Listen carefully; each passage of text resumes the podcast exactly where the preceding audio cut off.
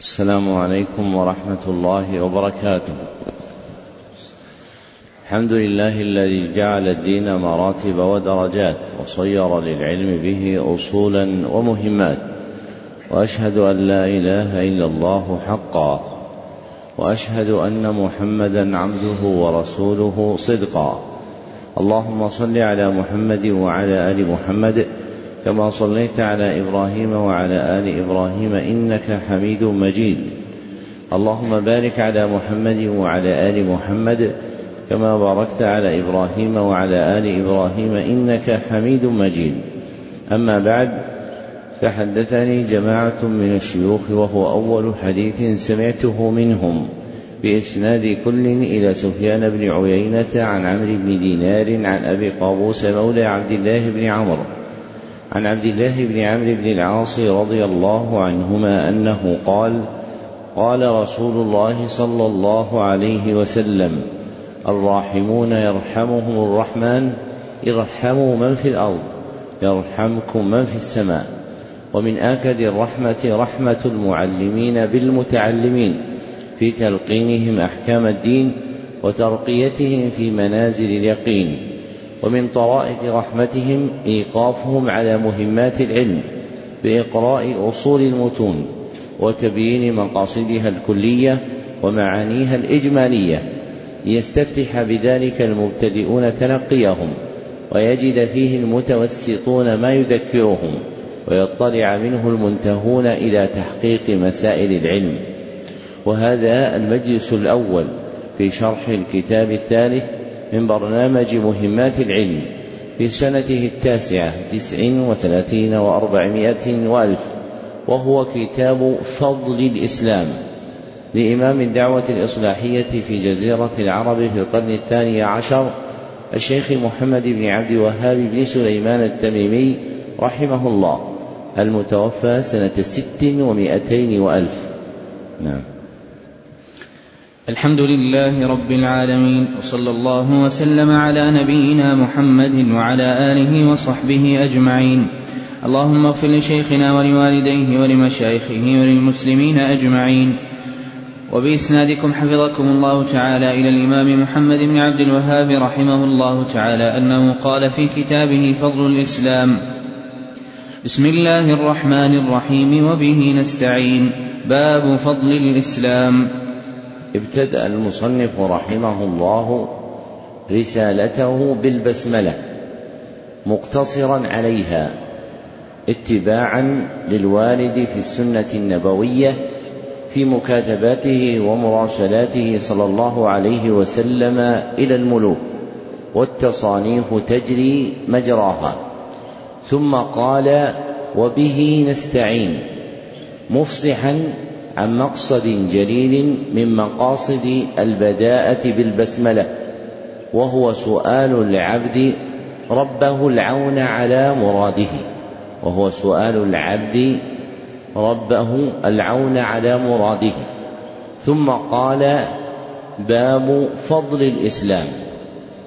ومقصود الترجمة بيان فضل الإسلام.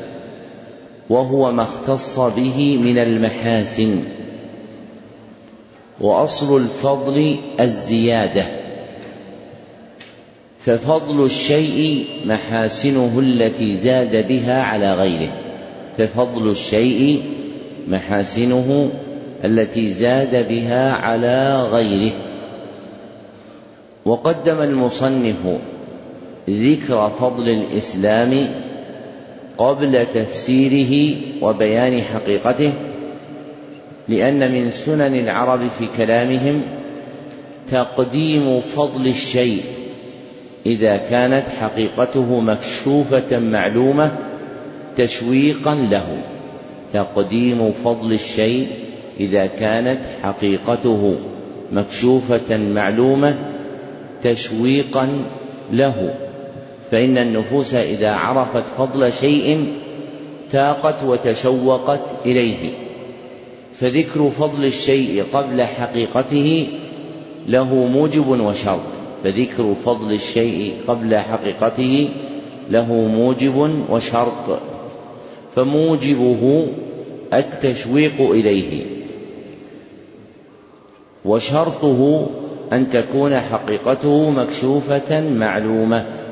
وشرطه أن تكون حقيقته مكشوفة معلومة. والمقصود بالترجمة في اصطلاح أهل العلم ما يجعل عنوانا لما بعده من الكلام. والمقصود بالترجمة في اصطلاح أهل العلم ما يجعل عنوانا لما بعده من الكلام. فكأنه يترجم عنه أي يبين مضمونه فكأنه يترجم عنه أي يبين مضمونه. فإذا قرأت في طليعة هذا الكتاب باب فضل الإسلام علمت أن هذه الترجمة تبين عما بعدها من الكلام المذكور من الآيات والأحاديث وأنها جميعا ترجع إلى معنى فضل الإسلام. وعلى هذا فقس الترجمة في أي كتاب تقف عليه أنها تبين ما بعدها فهي مترجمة عنه ومفصحة عن مضمونه. نعم.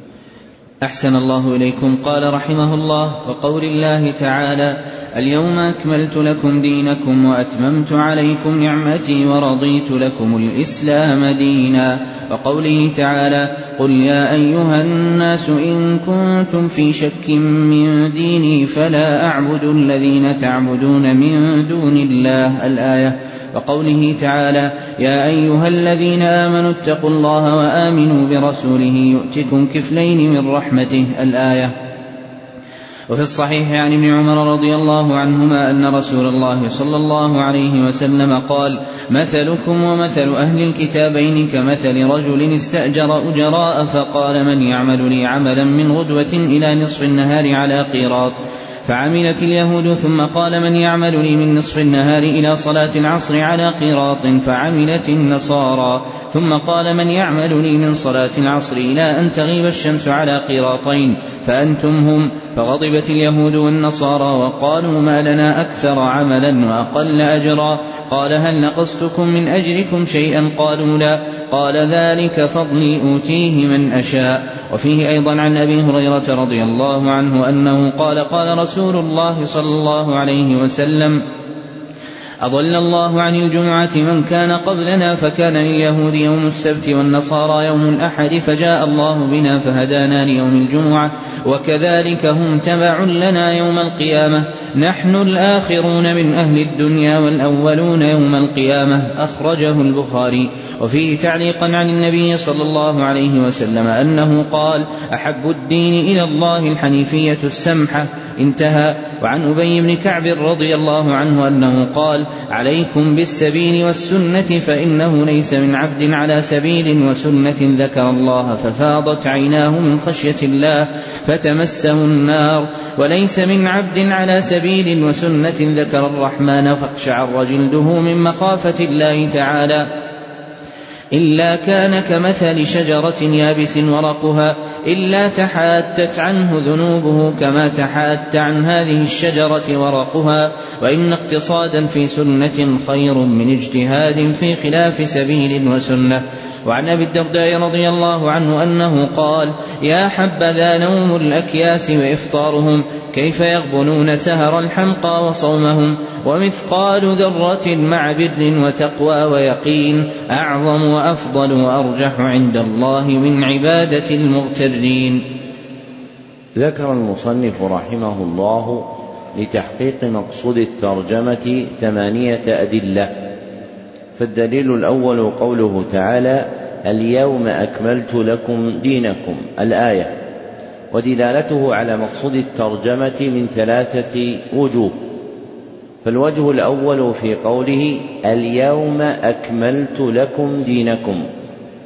فمن فضل الإسلام أنه دين كامل وأن الله هو الذي كمله.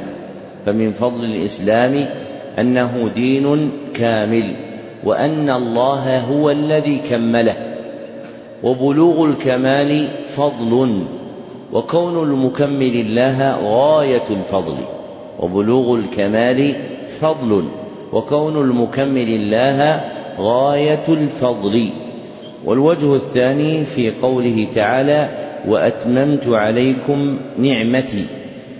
وأجل, وأجل النعمة التي أتمها الله على عباده هي النعمة الدينية بدين الإسلام وأجل النعمة التي أتمها الله على عباده هي النعمة الدينية بدين الإسلام. فمن فضل الإسلام أنه أجل نعم الله على عباده. فمن فضل الإسلام أنه أجل نعم الله على عباده.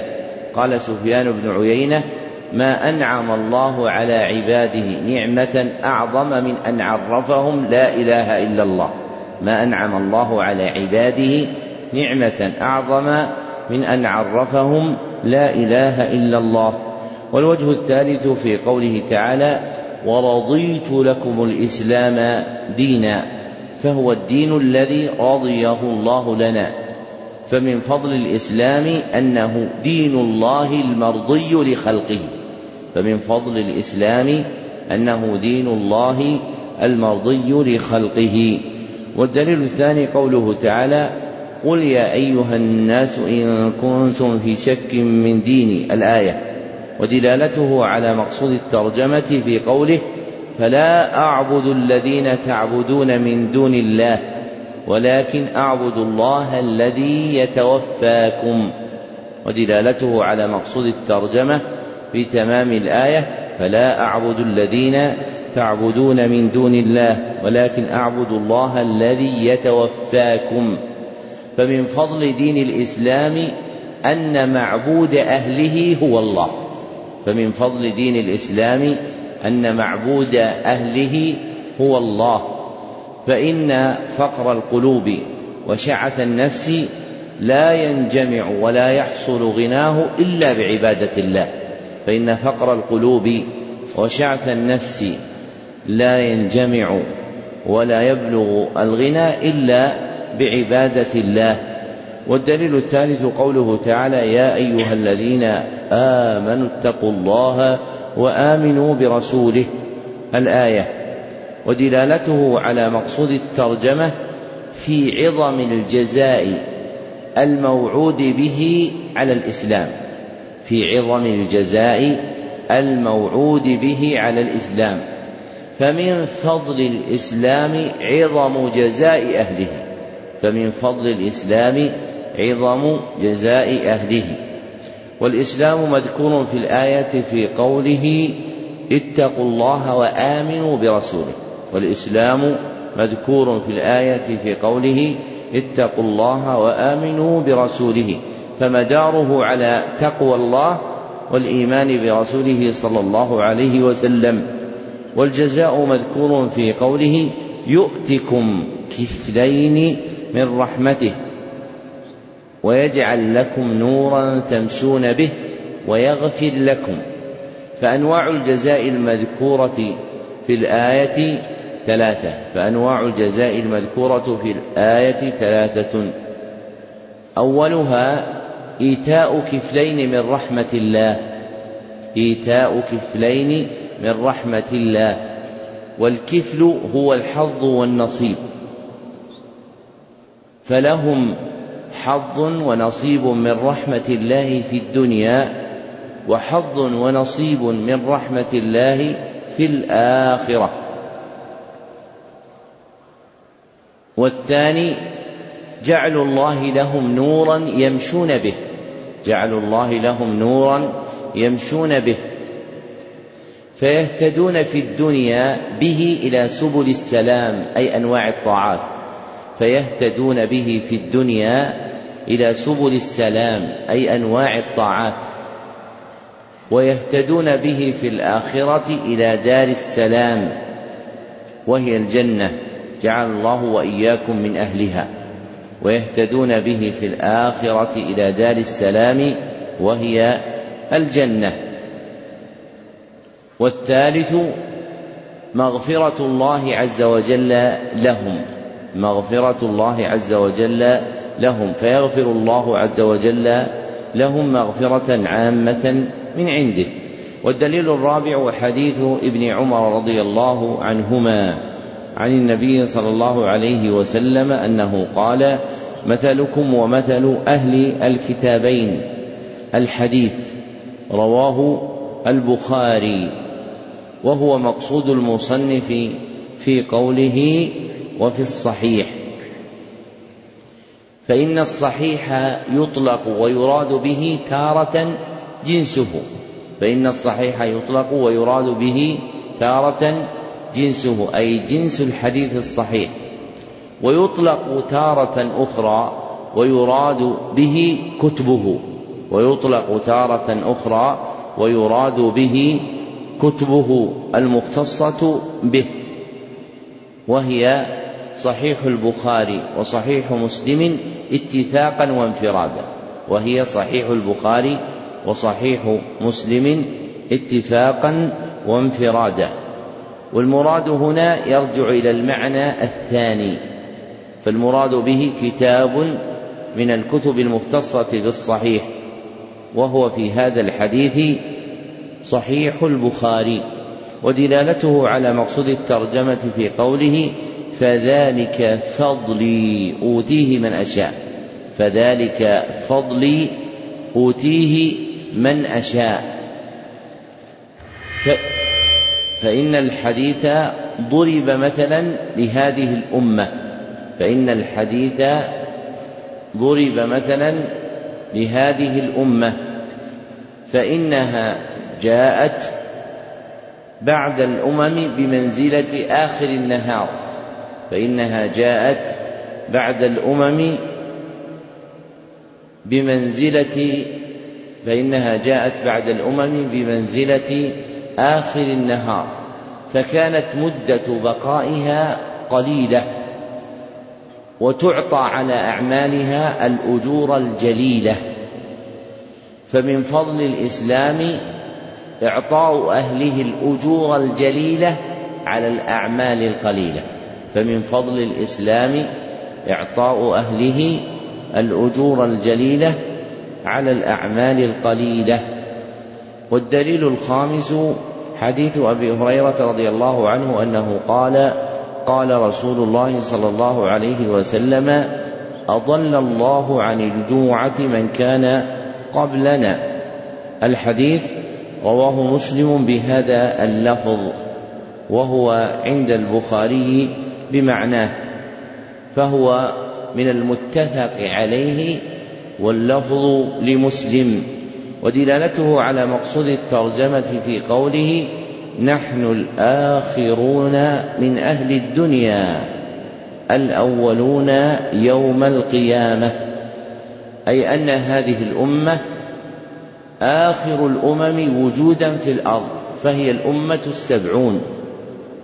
وهي الأمة المتقدمة يوم القيامة. ونالوا أوليتهم لأن دينهم دين الإسلام. ونالوا أوليتهم لأن دينهم دين الإسلام. فمن فضل الإسلام أن إحراز السبق إلى الله يكون به. فمن فضل الإسلام أن إحراز السبق إلى الله يكون به. وأولية هذه الأمة يوم القيامة نوعان. وأولية هذه الأمة يوم القيامة نوعان. أحدهما أوليتها بتقديمها على سائر الأمم بالفصل في الحساب. أوليتها بتقديمها على سائر الأمم بالفصل في الحساب. وثانيها أوليتها بتقديمها على سائر الأمم في دخول الجنة. أوليتها بتقديمها على سائر الأمم في دخول الجنة. والدليل السادس حديث أحب الدين إلى الله الحنيفية السمحة. وعزاه المصنف إلى الصحيح معلقا أي إلى صحيح البخاري. فإطلاق التعليق في الصحيح يراد به البخاري. فإطلاق التعليق في الصحيح يراد به البخاري لأنه أكثر من تخريج المعلقات بخلاف مسلم لأنه أكثر من تخريج المعلقات بخلاف مسلم فمعلقاته قليلة. فإذا وجدت قولهم وفي الصحيح تعليقا فمرادهم الأعظم هو صحيح البخاري. والمعلق في اصطلاح المحدثين هو ما سقط من مبتدأ إسناده فوق المصنف راو أو أكثر. ما سقط من مبتدأ إسناده فوق المصنف راو أو أكثر. فيكون الساقط هو شيخه أو من فوقه. والحديث المذكور رواه البخاري نفسه موصولا في الأدب المفرد من حديث ابن عباس. رواه البخاري نفسه موصولا من حديث ابن عباس رضي الله عنهما. ومعنى قولهم موصولا أي بإسناده. فالأحاديث المعلقات يطلب وصلها بتخريجها من كتب روتها بأسانيدها. فالأحاديث المعلقات يطلب وصلها بتخريجها من كتب روتها بأسانيدها. وإسناده ضعيف وله شواهد يكون بها حسنا. وإسناده ضعيف وله شواهد يكون بها حسنا. فهو حديث حسن. جزم به العلائي وغيره ودلالته على مقصود الترجمة من وجهين. أحدهما في وصف دين الإسلام أنه حنيف سمح في وصف دين الإسلام أنه حنيف سمح فهو حنيف في الاعتقاد سمح في الطلب فهو حنيف في الاعتقاد سمح في الطلب والحنيفية هي الإقبال على الله بالتوحيد والسماحة هي اليسر والسهولة والسماحة هي اليسر والسهولة. فمن فضل دين الإسلام كونه دينا حنيفا سمحا فمن فضل دين الإسلام كونه دينا حنيفا سمحا. والآخر في كونه أحب الدين إلى الله. في كونه أحب الدين إلى الله. فمحبوب الله من الأديان هو دين الإسلام. فمحبوب الله من الأديان هو دين الإسلام. فمن فضل الإسلام أنه أحب الدين إلى الله. فمن فضل الإسلام أنه أحب الدين إلى الله. والدليل السابع حديث أبي بن كعب رضي الله عنه موقوفا من كلامه أنه قال عليكم بالسبيل والسنة الحديث. ولم يعزه المصنف ورواه ابن المبارك في كتاب الزهد وابن أبي شيبة في كتاب المصنف وإسناده ضعيف. ومعناه صحيح وإسناده ضعيف ومعناه صحيح ومثل هذا مما يسامح في ذكره إذا صح معناه ومثل هذا مما يسامح في ذكره إذا صح معناه ودلالته على مقصود الترجمة من وجهين. أحدهما أن الإسلام يحرم العبد على النار. أن الإسلام يحرم العبد على النار. لقوله فإنه ليس من عبد على سبيل وسنة ذكر الرحمن ففاضت عيناه من خشية الله فتمسه النار. ففاضت عيناه من خشية الله فتمسه النار. أي لا يكون الأمر كذلك. فمتى فاضت عيناه خشية لله لم يمسه النار. والآخر أنه يمحو ذنوب العبد أنه يمحو ذنوب العبد. لقوله وليس من عبد على سبيل وسنة ذكر الله فاقشعر جلده من خشية الله إلا كان مثله مثل شجرة يبس ورقها فبينما هي كذلك إذ أصابتها ريح فتحات عنها ورقها إلا تحاتت عنه ذنوبه كما تحات عن هذه الشجرة ورقها.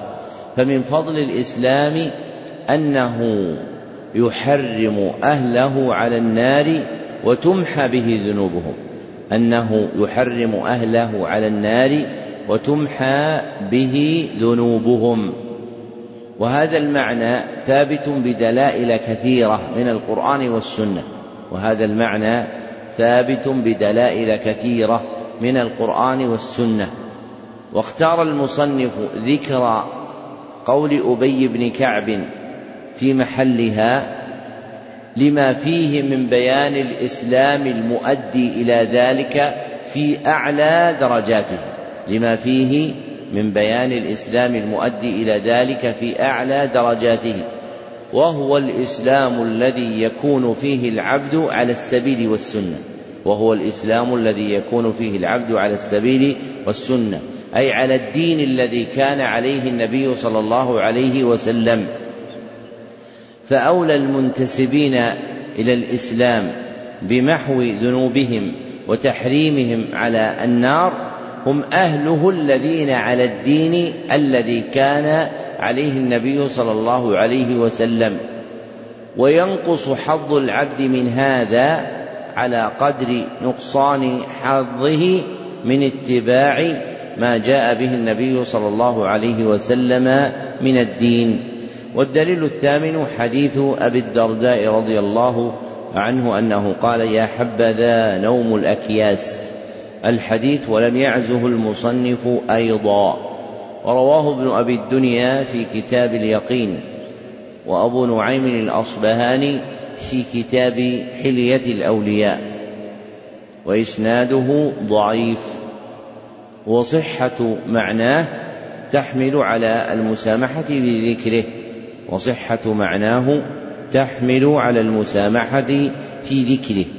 ودلالته على مقصود الترجمة في قوله ومثقال ذرة مع بر وتقوى ويقين أعظم وأفضل وأرجح عند الله من عبادة المغترين. فمن فضل الإسلام أنه مع حسنه تضاعف به أجور العبد فمن فضل الإسلام أنه مع حسنه تضاعف به أجور العبد.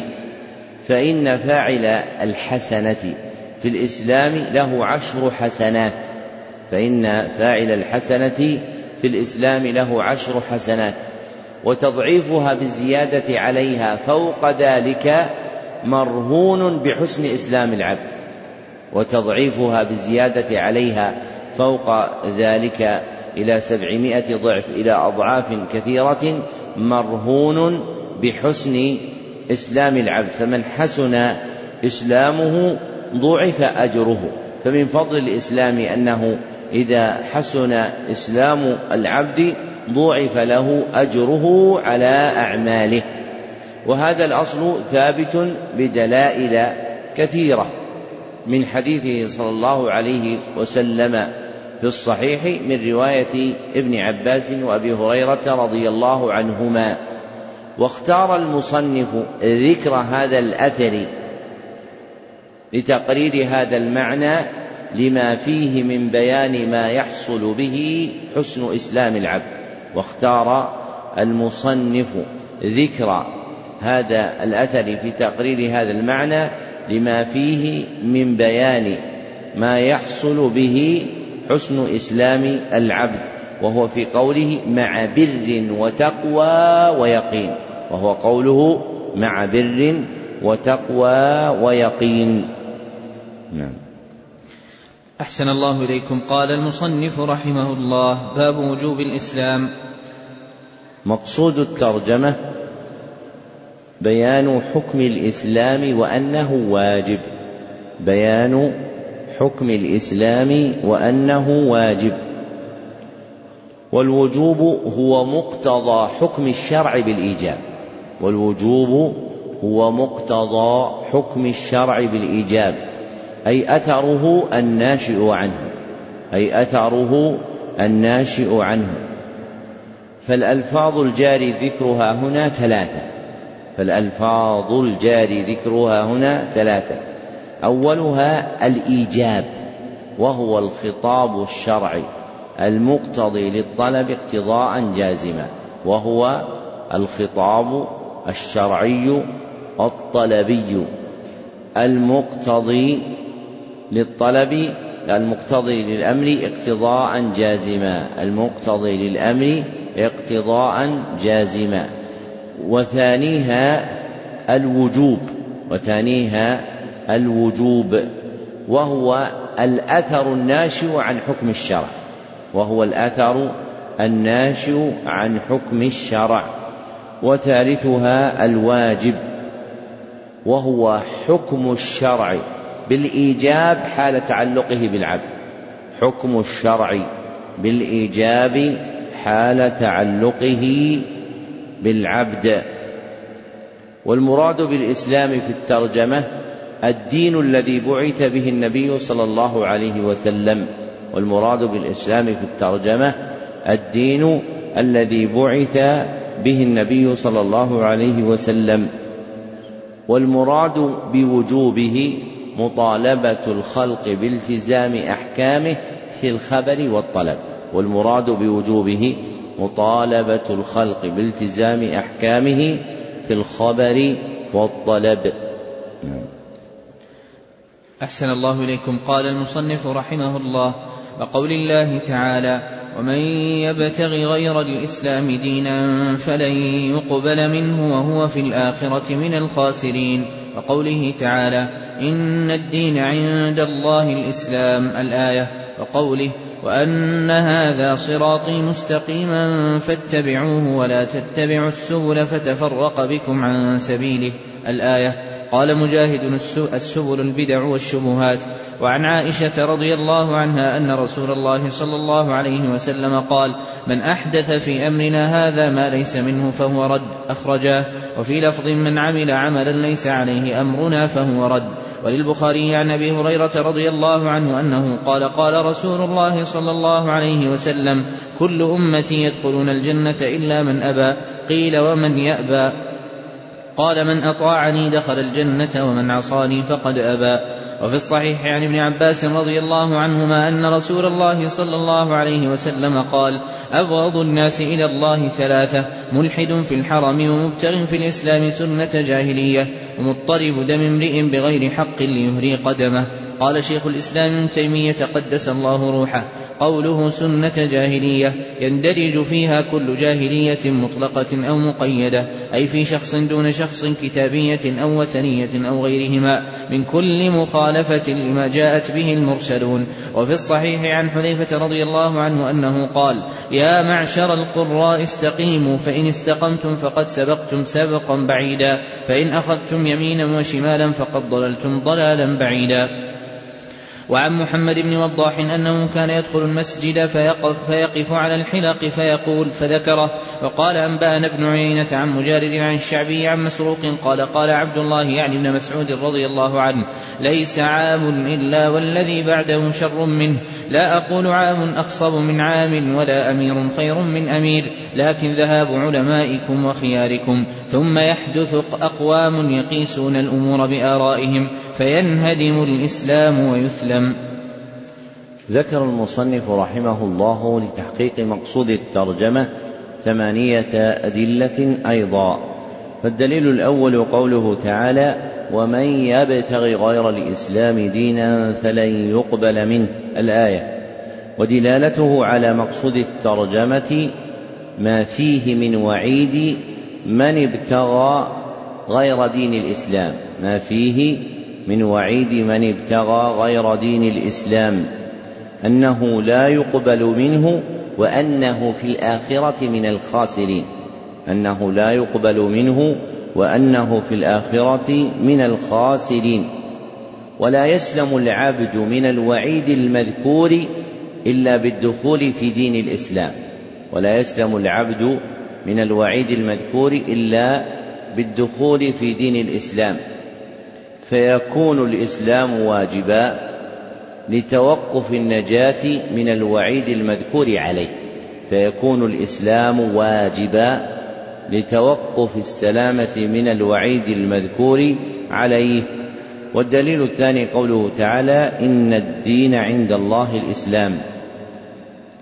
ودلالته على مقصود الترجمة ما فيه من دي من تعيين الدين المحقق عبادة الله. ما فيه من تعيين الدين المحقق عبادة الله. فإن عبادة الله الواجبة علينا فإن عبادة الله الواجبة علينا لا تتحقق إلا بأن يدين العبد بدين الإسلام.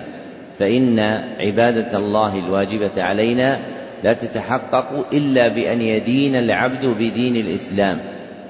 فيكون الإسلام واجبا لأنه الدين المحقق العبادة الواجبة للعبد. فيكون الإسلام واجبا لأنه الدين المحقق العبادة الواجبة على العبد. والدليل الثالث قوله تعالى وأن هذا صراطي مستقيما. الآية ودلالته على مقصود الترجمة من وجهين أحدهما في قوله فاتبعوه. أحدهما في قوله فاتبعوه. فإنه أمر باتباع الصراط المستقيم. فإنه أمر باتباع الصراط المستقيم.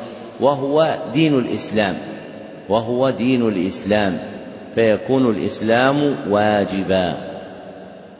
والآخر في قوله ولا تتبعوا السبل فتفرق بكم عن سبيله. والآخر في قوله ولا تتبعوا السبل فتفرق بكم عن سبيله. فإنه نهي عن السبل يستلزم الأمر بمقابلها وهو دين الإسلام. فإنه نهي عن السبل يستلزم الأمر بمقابلها وهو دين الإسلام.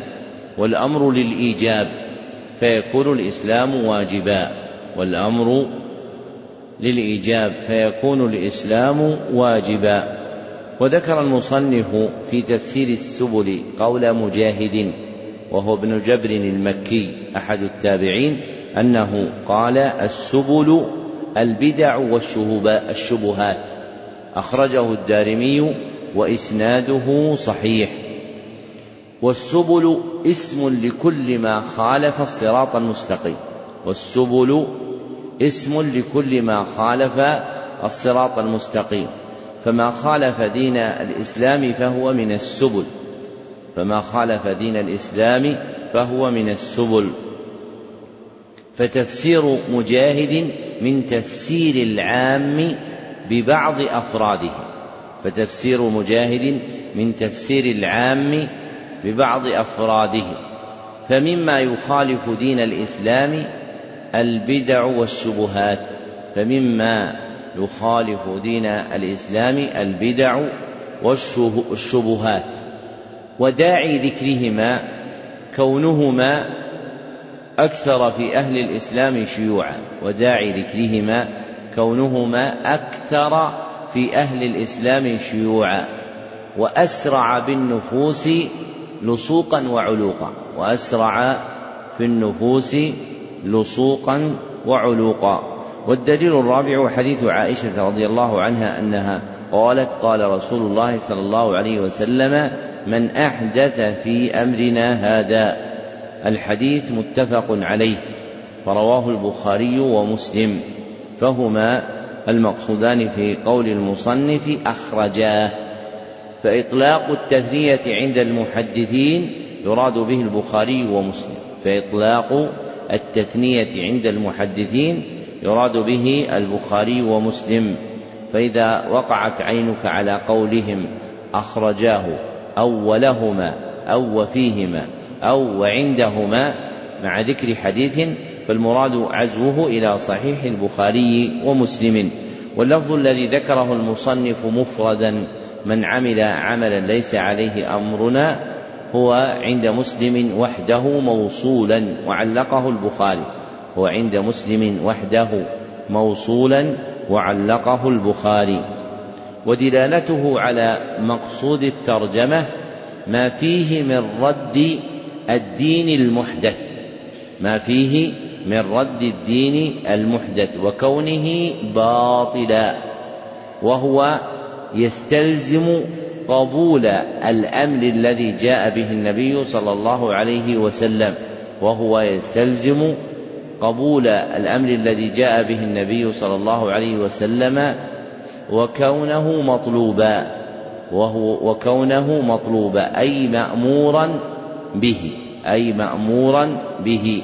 والمراد بالأمر هنا الدين والمراد بالأمر هنا الدين. فالدين المحدث مردود منهي عنه فيكون مقابله وهو الدين الذي جاء به النبي صلى الله عليه وسلم مقبولا مامورا به والأمر للإيجاب فيكون الإسلام واجبا. والدليل الخامس حديث أبي هريرة رضي الله عنه أنه قال قال رسول الله صلى الله عليه وسلم كل أمتي يدخلون الجنة. الحديث رواه البخاري ودلالته على مقصود الترجمة من وجهين.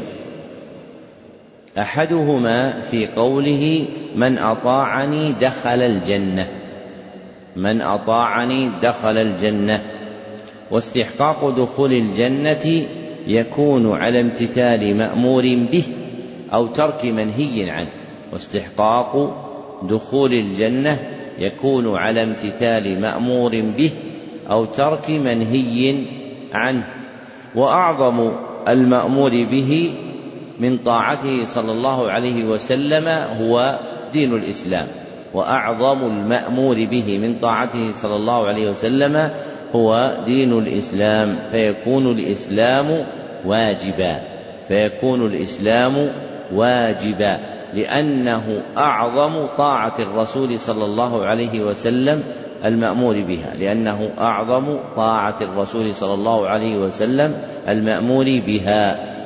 والآخر في قوله ومن عصاني فقد أبى وعصيانه هو في الإعراض عما جاء به صلى الله عليه وسلم. وعصيانه هو بالإعراض عما جاء به صلى الله عليه وسلم.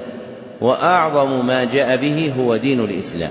وأعظم ما جاء به هو دين الإسلام فاستحقاق النار على معصيته فاستحقاق فعدم استحقاق الجنة على معصيته يدل على كونه مأمورا به فعدم استحقاق الجنة على معصيته يدل على كونه مأمورا به والأمر للإيجاب فيكون الإسلام واجبا. والدليل السادس حديث ابن عباس رضي الله عنهما أن النبي صلى الله عليه وسلم قال أبغض الناس إلى الله ثلاثة. الحديث رواه البخاري وهو المراد بقول المصنف وفي الصحيح ودلالته على مقصود الترجمة في قوله ومبتغ في الإسلام سنة جاهلية. وسنة الجاهلية جميع ما خالف ما جاء به الرسول صلى الله عليه وسلم. جميع ما خالف ما جاء به النبي صلى الله عليه وسلم. وما نسب إلى الجاهلية من اعتقاد أو قول أو عمل فهو محرم. وما نسب إلى الجاهلية من اعتقاد أو قول أو عمل فهو محرم. فمن طلب سنن الجاهلية في الإسلام فهو من أبغض الخلق إلى الله. فمن طلب سنن الجاهلية في الإسلام فهو من أبغض الخلق إلى الله. فيكون فعله محرما منهيا عنه. فيكون فعله محرما منهيا عنه. ويستلزم الأمر بمقابله وهي سنن الإسلام. ويستلزم الأمر بمقابله وهي سنن الإسلام. التي هي شرائعه وشعائره التي هي شعائره وشرائعه والأمر للإيجاب فيكون الإسلام واجبا والأمر للإيجاب فيكون الإسلام واجبا. والدليل السابع حديث حذيفة رضي الله عنه أنه قال يا معشر القراء استقيموا. الحديث رواه البخاري موقوفا من كلامه رواه البخاري موقوفا من كلامه. وزيادة محمد بن وضاح هي عنده في كتاب البدع والنهي عنه. هي عنده في كتاب البدع والنهي عنها. وأخرجها من هو أجل منه كابن أبي شيبة في المصنف. وأخرجها من هو أجل منه كابن أبي شيبة في المصنف. وإسناده وإسنادها صحيح. وإسنادها صحيح. والقراء في عرف السلف غالبا هم العالمون بالكتاب والسنة العاملون بهم. والقراء في عرف السلف غالبا هم العاملون العالمون بالكتاب والسنة العاملون بهما. ودلالته على مقصود الترجمة من وجهين. أحدهما في قوله استقيموا فإنه أمر بالاستقامة على الإسلام فإنه أمر بالاستقامة على الإسلام والأمر للإيجاب فيكون الإسلام واجبا فيكون الإسلام واجبا. والآخر في قوله فإن أخذتم يمينا وشمالا فقد ضللتم ضلالا بعيدا. فمن عدل عن الإسلام يمينا وشمالا وقع في الضلال وخرج من الهداية. والعبد مأمور بحفظ نفسه من الضلال. والعبد مأمور بحفظ نفسه من الضلال. وحفظه يكون بلزومه دين الإسلام.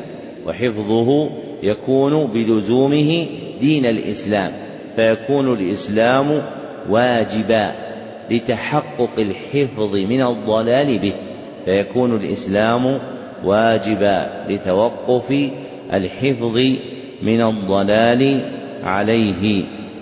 والدليل الثامن حديث عبد الله بن مسعود رضي الله عنه موقوفا أنه قال ليس عام إلا والذي بعده شر منه.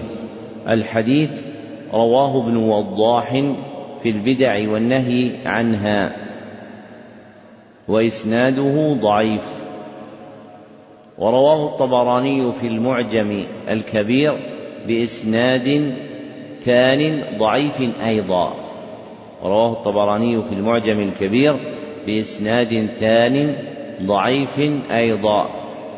وله إسناد ثالث ضعيف عند يعقوب بن شيبة في مسنده وله إسناد ثالث ضعيف أيضا عند يعقوب بن شيبة في مسنده. ويحصل له باجتماع هذه الأسانيد قوة فيكون حسنا بمجموع طرقه ويحصل له بهذه الأسانيد قوة بمجموع هذه الأسانيد قوة فيكون حديثا حسنا. وله حكم الرفع وله حكم الرفع فإنه لا يقال بالرأي أي بمجرد العقل فإنه لا يقال بمجرد بالرأي أي بمجرد العقل. لما فيه من خبر عن أمر مستقبل لا يطلع عليه إلا بالوحي.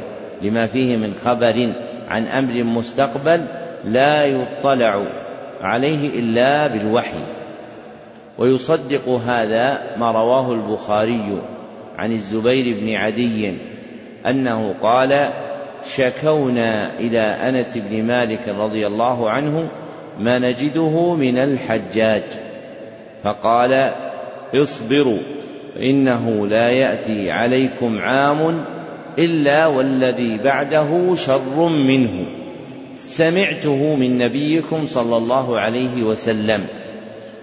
فحديث أنس عند البخاري يواطئ معناه حديث ابن مسعود رضي الله عنه هذا ودلالته على مقصود الترجمة في قوله ولكن ذهاب علمائكم وخياركم ثم يحدث قوم يقيسون الأمور بآرائهم فيهدم الإسلام ويثلم.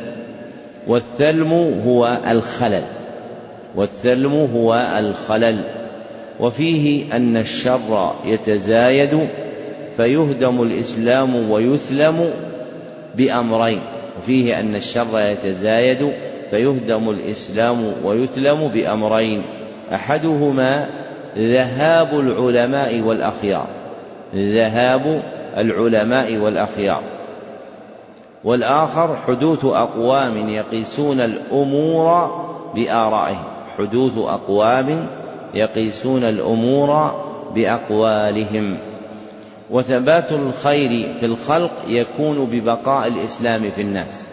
وثبات الخير في الخلق يكون ببقاء الإسلام في الناس. فيكون الإسلام واجبا لتوقف بقاء الخير عليه فيكون الإسلام واجبا لتوقف بقاء الخير عليه. نعم. أحسن الله إليكم. قال رحمه الله باب تفسير الإسلام. مقصود الترجمة بيان حقيقة الإسلام وتفسير معناه. مقصود الترجمة بيان حقيقة الإسلام وتفسير معناه. والإسلام الشرعي له إطلاقان. والإسلام الشرعي له إطلاقان. أحدهما عام. أحدهما عام. وهو الاستسلام لله بالتوحيد والانقياد له بالطاعة والبراءة من الشرك وأهله. وهو الاستسلام لله بالتوحيد والانقياد له بالطاعة والبراءة من الشرك وأهله ومداره على الاستسلام لله بالتوحيد ومداره على الاستسلام لله بالتوحيد. فالجملتان التابعتان له زيادة بيان وإيضاح فالجملتان التابعتان له زيادة بيان وإيضاح. والآخر خاص.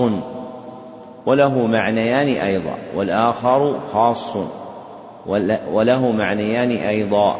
الأول الدين الذي بعث به النبي صلى الله عليه وسلم.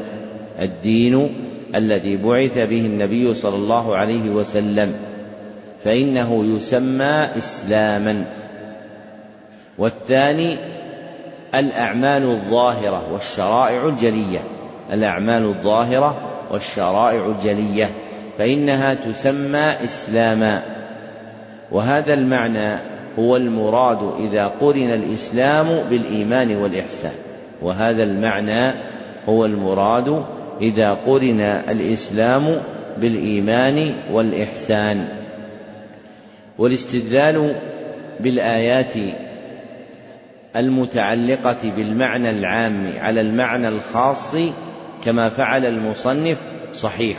والاستدلال بالآيات المتعلقة بالمعنى العام على المعنى الخاص صحيح لأن المعنى الخاص فرد من أفراد المعنى العام لأن المعنى الخاص فرد من أفراد المعنى العام فيكون مندرجا فيه فيكون مندرجا فيه كما بيناه البارحة فإن قوله تعالى مثلا إن الدين عند الله الإسلام يراد به أصلا المعنى إيش؟ العام الذي هو الاستسلام لله بالتوحيد وهو دين الأنبياء جميعا ويصح ذكر هذه الآية عند ذكر المعنى الخاص وهو الدين الذي بعث به النبي صلى الله عليه وسلم لأنه فرد من أفراد المعنى العام فمن دان لله بالدين الذي جاء به الرسول صلى الله عليه وسلم فإنه مستسلم لله بالتوحيد نعم. أحسن الله إليكم قال المصنف رحمه الله وقول الله تعالى فإن حاجوك فقل أسلمت وجهي لله ومن اتبعن الآية. وفي الصحيح عن ابن عمر رضي الله عنهما أن رسول الله صلى الله عليه وسلم قال الإسلام أن تشهد أن لا إله إلا الله وأن محمدا رسول الله وتقيم الصلاة وتؤتي الزكاة وتصوم رمضان وتحج البيت الحرام إن استطعت إليه سبيلا. متفق عليه. وفي عن أبي هريرة رضي الله عنه مرفوعا المسلم من سلم المسلمون من لسانه ويده والمهاجر من هجر ما نهى الله عنه. وعن بهز بن حكيم عن أبيه عن جده أنه سأل رسول الله صلى الله عليه وسلم عن الإسلام فقال أن تسلم قلبك لله وأن تولي وجهك إلى الله وأن تصلي الصلاة المكتوبة وتؤدي الزكاة المفروضة. رواه أحمد. وعن أبي قلابة عن رجل من أهل الشام عن أبيه أنه سأل رسول الله صلى الله عليه وسلم ما الإسلام فقال أن تسلم قلبك لله وأن يسلم المسلمون من لسانك ويدك. قال أي الإسلام أفضل؟ قال الإيمان بالله. قال وما الإيمان بالله؟ قال أن تؤمن بالله وملائكته وكتبه ورسله واليوم الآخر والبعث بعد الموت. ذكر المصنف رحمه الله لتحقيق مقصود الترجمة خمسة أدلة. فالدليل الأول قوله تعالى فإن حاجوك فقل أسلمت وجهي لله. الآية. ودلالته على مقصود الترجمة في قوله أسلمت وجهي لله. فحقيقة إسلام الوجه لله هو الاستسلام له بالتوحيد. فحقيقة إسلام الوجه لله هو الاستسلام له بالتوحيد. وهذا تفسير الإسلام بمعناه العام بمعناه العام كما سبق. ومعنى قوله ومن اتبعني أي ومن اتبعني مسلما وجهه لله أي ومن اتبعني مسلما وجهه لله. والدليل الثاني حديث عبد الله بن عمر رضي الله عنهما أن رسول الله صلى الله عليه وسلم قال الإسلام أن تشهد أن لا إله إلا الله.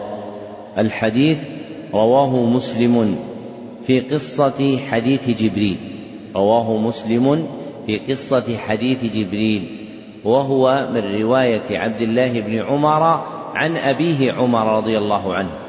وهو من رواية عبد الله بن عمر عن أبيه عمر رضي الله عنه. فالمراد بقوله وفي الصحيح أي وفي صحيح مسلم فالمراد بقوله وفي الصحيح أي وفي صحيح مسلم فلا يصلح قوله بعده متفق عليه فلا يصلح بعده قوله متفق عليه تفسيرا لعزوه إلى الصحيح تفسيرا لعزوه إلى الصحيح. وثبوت هذه الكلمة هنا فيه نظر وثبوت هذه الكلمة هنا فيه نظر ودلالته على مقصود الترجمة ظاهرة لأنه فسر الإسلام بما ذكر ودلالته على مقصود الترجمة ظاهرة فإنه فسر الإسلام بما ذكر فقال الإسلام أن تشهد أن لا إله إلا الله إلى آخره. وهذا تفسير الإسلام بالمعنى الخاص. الذي هو الدين الذي بعث به النبي صلى الله عليه وسلم وهذا تفسير الإسلام بالمعنى الخاص الذي هو الدين الذي بعث به النبي صلى الله عليه وسلم. والدليل الثالث حديث أبي هريرة رضي الله عنه مرفوعا المسلم من سلم المسلمون من لسانه ويده. وهو في الصحيحين من حديث عبد الله بن عمرو. وهو في الصحيحين من حديث عبد الله بن عمرو رضي الله عنهما لا من حديث أبي هريرة رضي الله عنه كما عزاه إليه المصنف. فحديث أبي هريرة خارج الصحيح. فحديث أبي هريرة خارج الصحيح. رواه الترمذي والنسائي وإسناده حسن. ودلالته على مقصود الترجمة في وصف المسلم. أنه من سلم المسلمون من لسانه ويده. في وصف المسلم أنه من سلم المسلمون من لسانه ويده.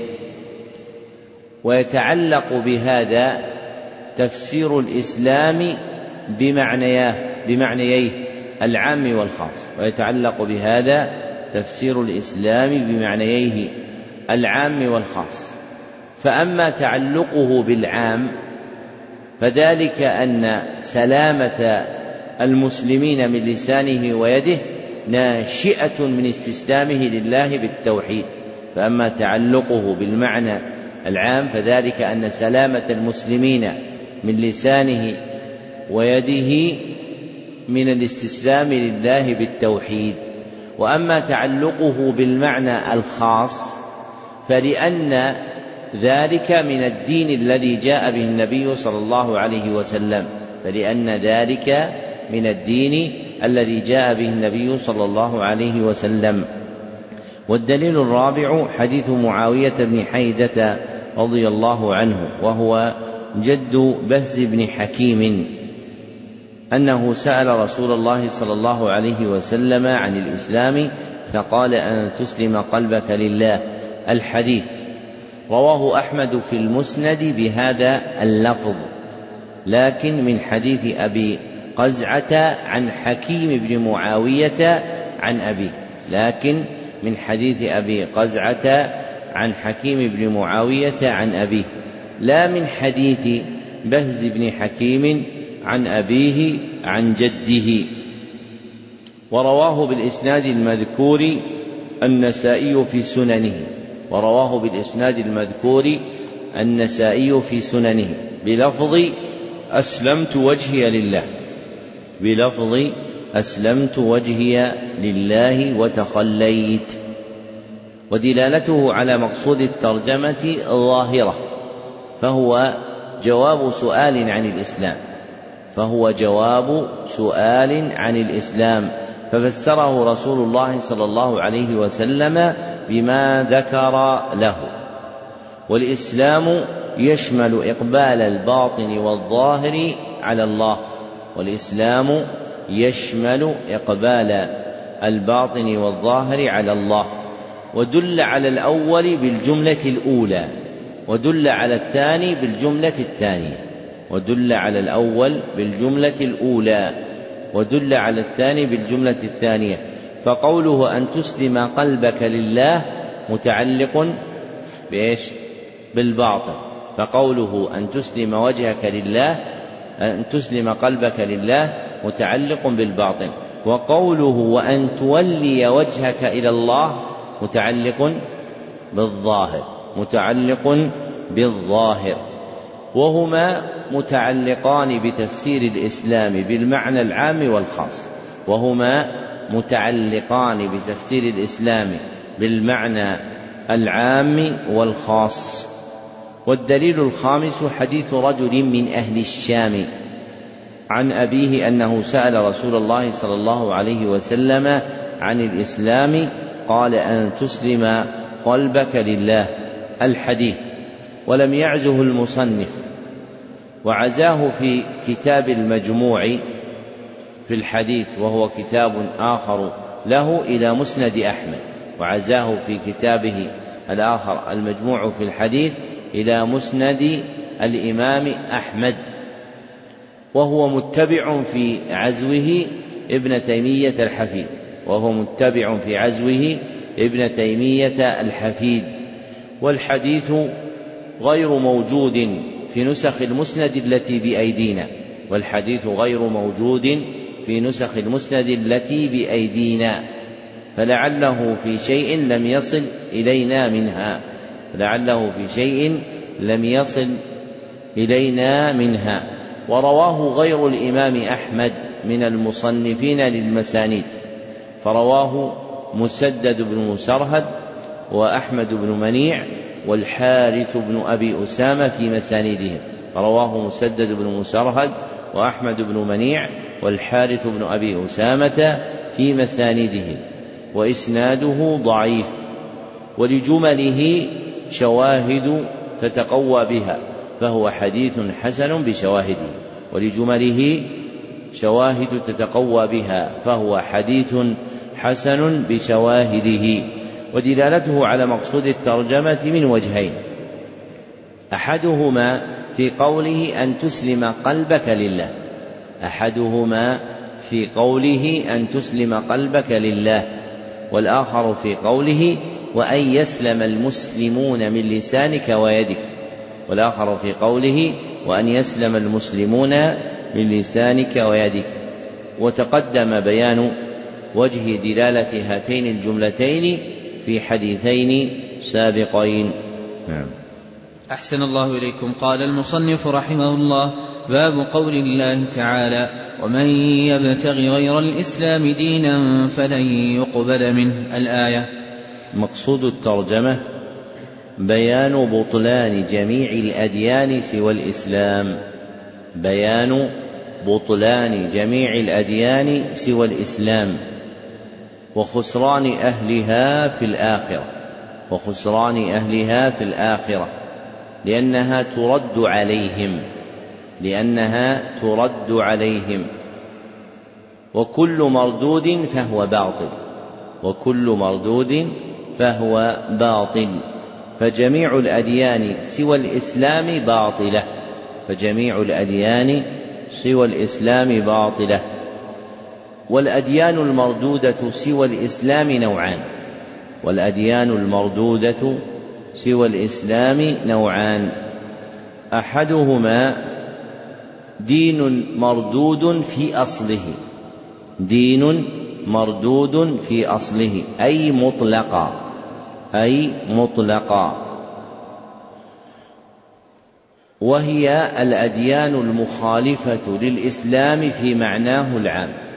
وهي الأديان المخالفة للإسلام في معناه العام. وتلك أديان المشركين الذين يعبدون غير الله. وتلك أديان المشركين الذين يعبدون غير الله. والآخر دين مردود في وصفه. دين مردود في وصفه. أي في حال خاصة. أي في حال خاصة. وهي أديان الأنبياء بعد بعثة محمد صلى الله عليه وسلم. أديان الأنبياء بعد بعثة محمد صلى الله عليه وسلم. فإنه بعد بعثه يكون كل دين ولو لنبي دينا باطلا. فإنه بعد بعثه يكون دين كل دين ولو دين نبي باطلا. فحينئذ إذا قيل إن أديان الأنبياء باطلة فالمراد أنها باطلة باعتبار وصفها أي في الحال الخاصة بعد بعثة النبي صلى الله عليه وسلم. وأما باعتبار أصلها فإنها من الله سبحانه وتعالى. نعم. أحسن الله إليكم. قال المصنف رحمه الله وعن أبي هريرة رضي الله عنه أنه قال قال رسول الله صلى الله عليه وسلم تجيء الأعمال يوم القيامة فتجيء الصلاة فتقول يا رب أنا الصلاة؟ فيقول إنك على خير.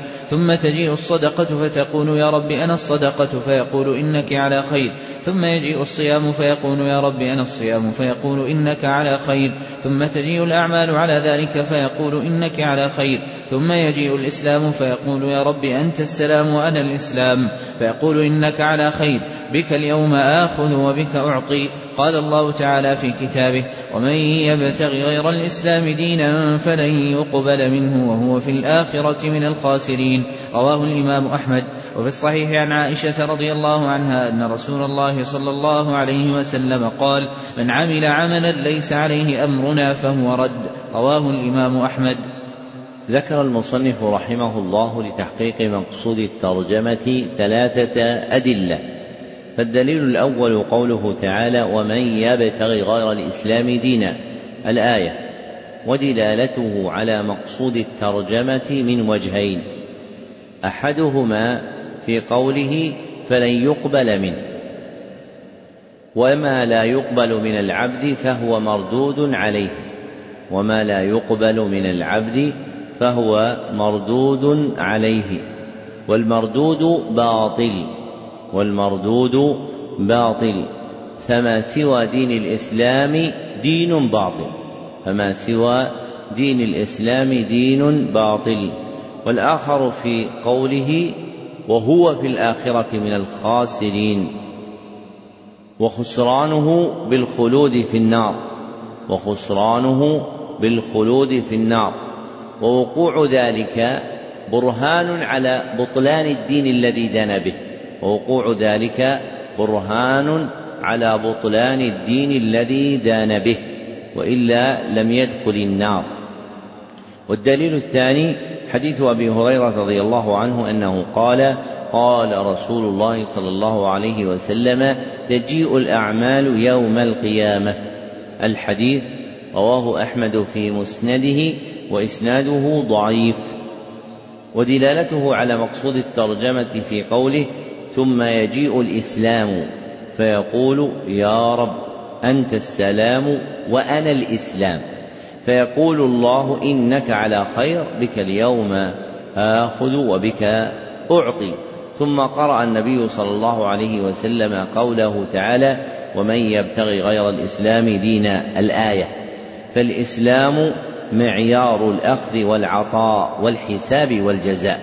فالإسلام معيار الأخذ والعطاء والحساب والجزاء وما سواه من الأديان فلا يعتد به وما سواه من الأديان فلا يعتد به فهو دين باطل فهو دين باطل.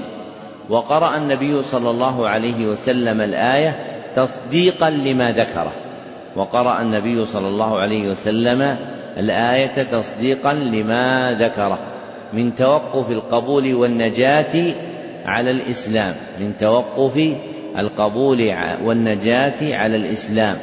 وأن من لم يكن مسلما فإنه لا يقبل منه وهو في الآخرة من الخاسرين. وأن من لم يكن مسلما لم يقبل منه وهو في الآخرة من الخاسرين. والدليل الثالث حديث عائشة رضي الله عنها أن رسول الله صلى الله عليه وسلم قال من عمل عملا. الحديث أخرجه مسلم بهذا اللفظ وهو عند البخاري معلقا كما سلف. وزاد المصنف عزوه إلى الإمام أحمد احتفالا بكونه إمام مذهبه احتفالا بكونه إمام مذهبه. فالجادة الجارية في عرف المحدثين الاكتفاء بالحديث المروي في الصحيحين بالعزو إليهما الاكتفاء بالحديث المردو في الحديث المروي في الصحيحين بالعزو إليهما اتفاقا أو انفرادا. ذكره الدمياطي في المتجر الرابح ذكره الدمياطي في مقدمة المتجر الرابح ويقع في كلام بعض أهل العلم زيادة غيره. ويقع في كلام بعض أهل العلم زيادة غيره. لمعنى أرادوه. لمعنى أرادوه. كالذي يصنعه الحنابلة. ومنهم المصنف في ذكر أحمد مع صاحب الصحيح. حتى بلغ الأمر أن أبا البركات عبد السلام ابن تيمية صاحب المنتقى إذا قال في حديث متفق عليه فمراده به أنه أخرجه الإمام أحمد مع البخاري ومسلم. فالأحاديث التي في منتقى الأخبار آخرها متفق عليه لا يراد بها المعنى المشهور وهو العزو إلى الصحيحين فقط بل هو يريد العزو إلى الصحيحين مع مسند الإمام أحمد. ودلالته على مقصود الترجمة في قوله ليس عليه أمرنا مع قوله فهو رد ودلالته على مقصود الترجمة في قوله ليس عليه أمرنا مع قوله فهو رد. فالأمر هو الإسلام وما لم يكن عليه فهو مردود على صاحبه فالأمر هو الإسلام وما لم يكن عليه فهو مردود على صاحبه. فكل دين سوى دين الإسلام مردود باطل. فكل دين سوى دين الإسلام مردود باطل. وأهله خاسرون. وأهله خاسرون. واضح؟ واضح أم غير واضح؟ يعني لو الإنسان قال دين اليهود الآن دين النصارى صحيح أم باطل؟ ها؟ طيب لو قالوا لكم هذه أحادية الرأي والاستبداد بالرأي الواحد. هذه من منطلقات الفكر الإنساني المعاصرة. ما الجواب؟ قالوا هذه أحادية. أنتم طائفة من طوائف أهل الأرض. فأنتم ترون إلغاء غيركم وتستبدون بأنفسكم. ما الجواب؟ لأن هذا حكم الله والله له الحكم على الخلق. هذا الجواب. هذا لا نقوله من قبل أنفسنا. هذا وحي الله من السماء الذي أنزله على آخر الأنبياء. فنحن تبع لحكم الله لأننا خلقه. فواجب على الخلق أجمعين أن يقروا بحكم رب العالمين. نعم. أحسن الله إليكم. قال رحمه الله باب وجوب الاستغناء بمتابعة الكتاب عن كل ما سواه. مقصود الترجمة بيان وجوب الاستغناء بمتابعة الكتاب. بيان وجوب الاستغناء بمتابعة الكتاب وهو القرآن عن جميع ما سواه. والوجوب كما تقدم هو مقتضى حكم الشرع بالإيجاب. والوجوب كما تقدم هو مقتضى حكم الشرع بالإيجاب أي الأثر الناشئ عنه. والاستغناء هو طلب الغنى. والاستغناء هو طلب الغنى. والمتابعة هي امتثال ما فيه. والمتابعة هي امتثال ما فيه.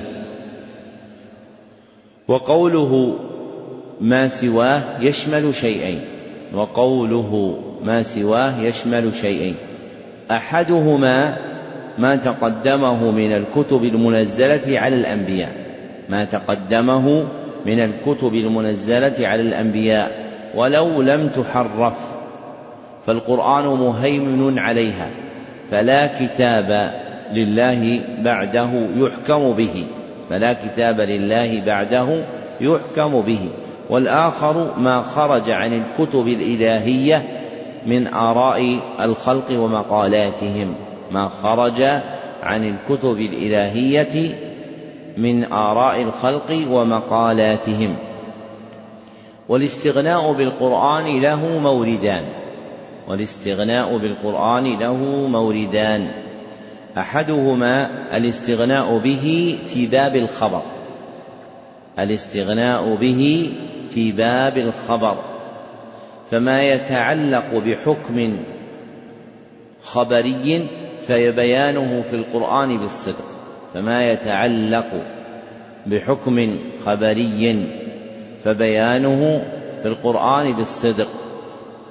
والآخر الاستغناء به في باب الطلب.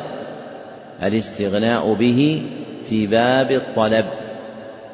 فما يتعلق بحكم طلبي فبيانه في القرآن بالعدل فبيانه في القرآن بالعدل. وهما في قول الله تعالى وتمت كلمة ربك صدقا وعدلا فهو صدق في الخبر عدل في الطلب فهو صدق في الخبر عدل في الطلب. فينبغي أن يستغني العبد بالقرآن الكريم في أي مسألة خبرية أو طلبية. في أي مسألة خبرية أو طلبية. وهذا من العلم الذي يتفاضل فيه الناس ويتفاوتون تفاوتا بينا. فمن عظم فهمه القرآن استنبط منه ما يتعلق بالأحكام الخبرية والطلبية ولو استجد. ومن قل أخذه منه عزب عن علمه. شيء كثير من الأحكام الخبرية والطلبية مع كون ذلك في القرآن الكريم. مع كون ذلك في القرآن الكريم. والعلم بالقرآن هو أعلى العلم. فينبغي أن يعود ملتمس العلم نفسه طلب الاستغناء بالقرآن الكريم في المسائل الخبرية والطلبية. نعم. أحسن الله إليكم. قال رحمه الله وقول الله تعالى ونزلنا عليك الكتاب بيانا لكل شيء. الآية روى النسائي وغيره عن النبي صلى الله عليه وسلم أنه رأى في يد عمر بن الخطاب رضي الله عنه ورقة من التوراة فقال أمتهوكون يا ابن الخطاب؟ لقد جئتكم بها بيضاء نقية. لو كان موسى عليه السلام حيا واتبعتموه وتركتموني ضللتم. وفي رواية لو كان موسى حيا ما وسعه إلا اتباعي. فقال عمر رضي الله عنه رضينا بالله ربا وبالإسلام دينا وبمحمد صلى الله عليه وسلم رسولا. ذكر المصنف رحمه الله لتحقيق مقصود الترجمة دليلين. فالدليل الأول قوله تعالى ونزلنا عليك الكتاب تبيانا لكل شيء ودلالته على مقصود الترجمة في وصف الكتاب وهو القرآن أنه تبيان لكل شيء. في وصف الكتاب وهو القرآن أنه تبيان لكل شيء أي إيضاح له أي إيضاح له. فكا فما, فما هو موضح كل شيء لا يحتاج معه إلى شيء فما هو موضح كل شيء لا يحتاج معه إلى شيء. والدليل الثاني حديث أن النبي صلى الله عليه وسلم رأى في يد عمر بن الخطاب رضي الله عنه ورقة من التوراة الحديث رواه أحمد بلفظيه في الروايتين المذكورتين من حديث جابر بن عبد الله رضي الله عنهما وإسناده ضعيف ويروى معناه من وجوه عديدة يدل مجموعها على أن له أصلا. ويروى معناه من وجوه عديدة يدل مجموعها على أن له أصلا أفاده الحافظ ابن حجر وغيره. وقد عزى المصنف الحديث إلى سنن النساء وهو متبع جماعة قبله منهم ابن تيمية الحفيد وصاحبه أبو الفداء ابن كثير.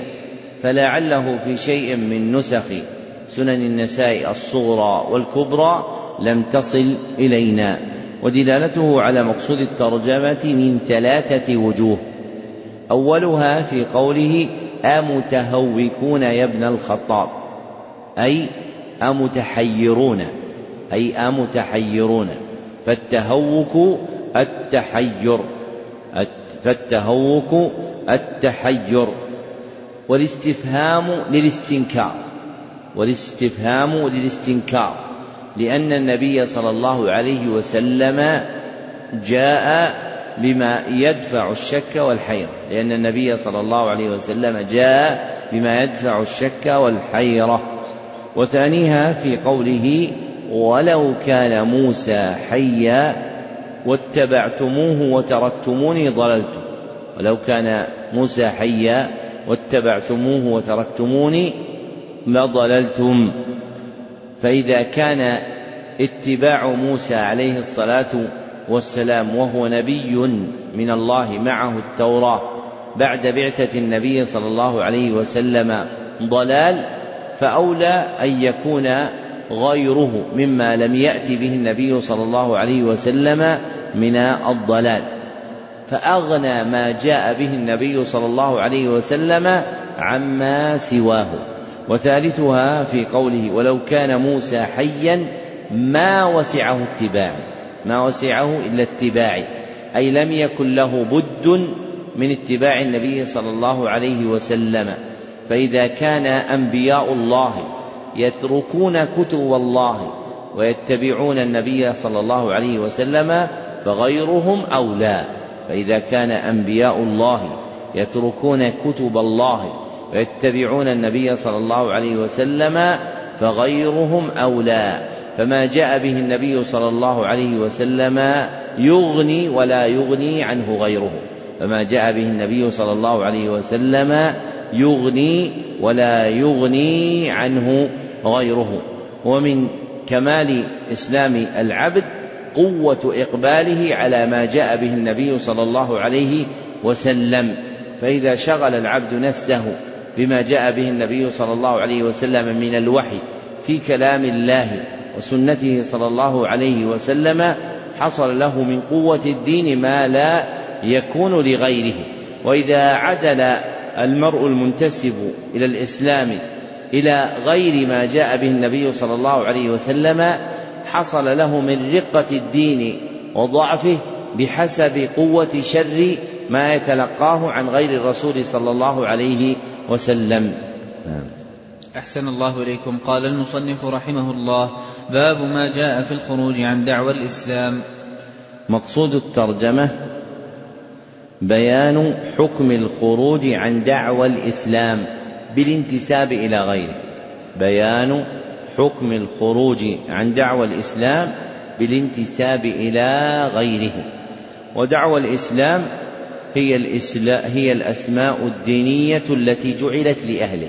هي الأسماء الدينية التي جعلت له ولأهله التي جعلت له ولأهله كالإسلام والمسلمين والإيمان والمؤمنين والإحسان والمحسنين والعبادة وعباد الله والخروج عنها هو التسمي بغيرها مما لا يرجع إلى تلك الأسماء ويخالفها والخروج عنها هو التسمي بغيرها مما لا يرجع إلى تلك الأسماء ويخالفها. وأسماء أهل الإسلام الدينية المأمور بها نوعان. وأسماء أهل الإسلام الدينية المأمور بها نوعان. أحدهما أسماء شرعية أصلية. أسماء شرعية أصلية وهي التي جعلها لهم الله ورسوله صلى الله عليه وسلم وهي التي جعلها لهم الله ورسوله صلى الله عليه وسلم. كالمسلمين والمؤمنين والمحسنين وعباد الله والجماعة والفرقة الناجية والطائفة المنصورة. والآخر أسماء شرعية تابعة. أسماء شرعية تابعة.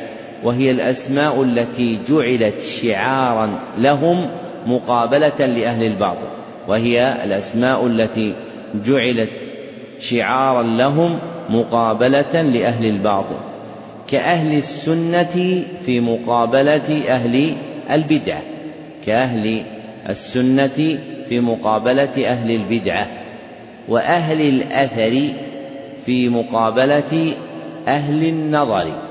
وأهل الأثر في مقابلة أهل النظر وأهل الحديث في مقابلة أهل الرأي وأهل الحديث في مقابلة أهل الرأي والسلفيين في مقابلة الخلفيين. فهذا النوع الثاني لم يرد شيء منه في الكتاب والسنة لكنه جعل شعارا لأهل الحق في مقابلة أهل الباطل. فأولئك الذين سماهم الشرع بالمسلمين والمؤمنين والمحسنين والجماعة في الفرقة الناجية والطائفة المنصورة لما خرج المفارقون للدين الذي جاء به النبي صلى الله عليه وسلم صار لأهل الحق شعار يباينون به أهل الباطل. فما يحدث من الباطل يقابله شيء يكون مبينا أهل الحق. فلما أحدثت البدعة أحدثت في مقابلها أهل السنة فقيل أهل السنة في مقابلة أهل البدعة. نعم. أحسن الله إليكم. قال رحمه الله وقول الله تعالى هو سماكم المسلمين من قبل. وفي هذا الآية عن الحارث الأشعري رضي الله عنه عن النبي صلى الله عليه وسلم أنه قال آمركم بخمس الله أمرني بهن السمع والطاعة والجهاد والهجرة والجماعة فإنه من فارق الجماعة قيد شبر فقد خلع ربقة الإسلام من عنقه إلا أن يراجع. ومن دعا بدعوى الجاهلية فإنه من جثى جهنم. فقال رجل يا رسول الله وإن صلى وصام. قال وإن صلى وصام فادعوا بدعوى الله الذي سماكم المسلمين والمؤمنين عباد الله. رواه أحمد والترمذي وقال حديث حسن صحيح. وفي الصحيح من فارق الجماعة شبرا فمات فميتته جاهلية. وفيه أبي دعوى الجاهلية وأنا بين أظهركم. قال أبو العباس رحمه الله تعالى كل ما خرج عن دعوى الإسلام والقرآن من نسب أو بلد أو جنس أو مذهب أو طريقة فهو من عزاء الجاهلية. بل لما اختصم مهاجري وأنصاري فقال المهاجري يا للمهاجرين وقال الأنصاري يا للأنصار. قال صلى الله عليه وسلم أبي دعوى الجاهلية وأنا بين أظهركم وغضب لذلك غضبا شديدا. انتهى كلامه رحمه الله. ذكر المصنف رحمه الله لتحقيق مقصود الترجمة أربعة أدلة. فالدليل الأول قوله تعالى هو سماكم المسلمين من قبل وفي هذا ودلالته على مقصود الترجمة في ذكر ما سمى به الله عباده المتبعين رسله في ذكر ما سمى به الله عباده المتبعين رسله. فإنه سماهم المسلمين من قبل أي فيما أنزل من الكتب السابقة. وسماهم المسلمين في هذا أي في القرآن الكريم. وتسميتهم بغير ما سماهم به الله خروج عن دعوى الإسلام. وتسميتهم بغير ما سماهم به الله خروج عن دعوى الإسلام. فإن الله بخلقه أعلم. وما سماهم به أسلم. فإن الله بخلقه أعلم وما سماهم به أسلم. والدليل الثاني حديث الحارث الأشعري رضي الله عنه عن رسول الله صلى الله عليه وسلم أنه قال آمركم بخمس. الحديث رواه أحمد والترمذي والنسائي في الكبرى. وصححه الترمذي وابن خزيمة وابن حبان والحاكم وصححه الترمذي وابن خزيمة وابن حبان والحاكم فهو حديث صحيح ودلالته على مقصود الترجمة من ثلاثة وجوه. أولها في قوله فإنه من فارق الجماعة قيد شبر فقد خلع ربقة الإسلام من عنقه إلا أن يراجع. وربقة الإسلام عروته.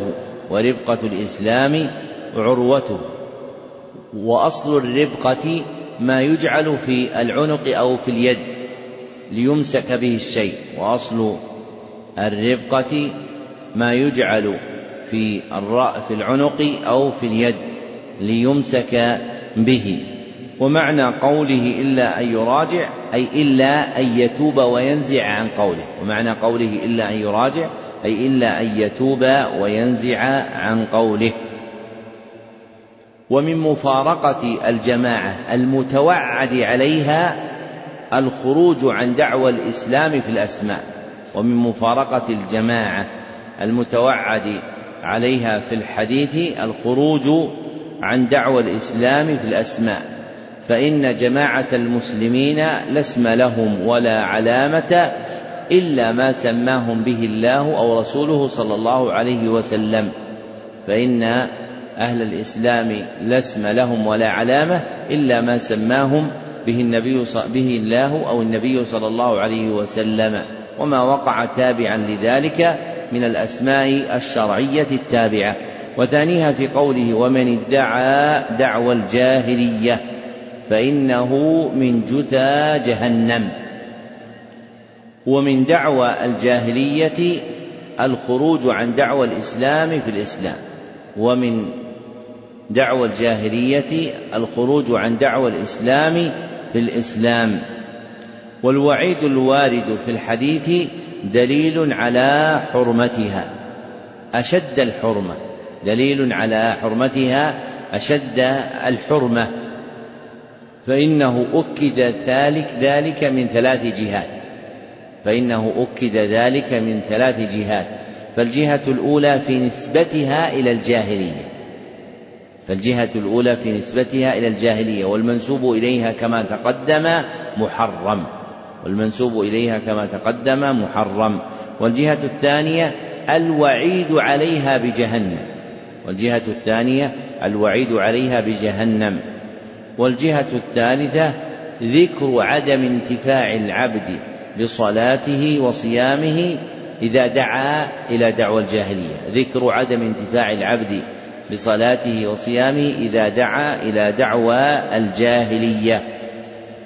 ومعنى جثى جهنم جماعاتها. ومعنى جثى جهنم جماعاتها. وهو جمع جثوة بكسر الجيم وتضم وتفتح. وأصلها الحجارة المجموعة. وأصلها الحجارة المجموعة. أي المركومة بعضها فوق بعض. أي المركومة بعضها فوق بعض. ويروى بلفظ من جثي جهنم. ويروى بلفظ من جثي جهنم. جمع جاث. جمع جاث.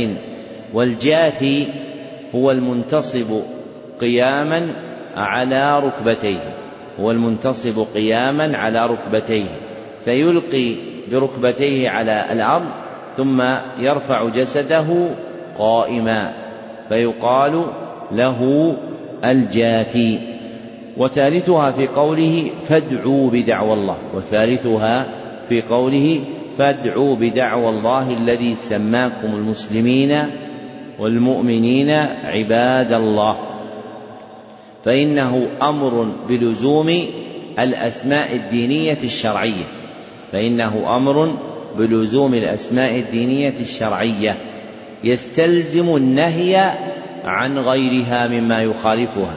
يستلزم النهي عن غيرها مما يخالفها. والنهي للتحريم. والدليل الثالث حديث فإنه من فارق الجماعة شبرا. الحديث متفق عليه من حديث ابن عباس. ودلالته على مقصود الترجمة ما سبق ذكره من كون مفارقة الجماعة من دعوى الجاهلية. ما سبق ذكره من كون مفارقة الجماعة من دعوى الجاهلية. وأنها خروج عن دعوى الإسلام.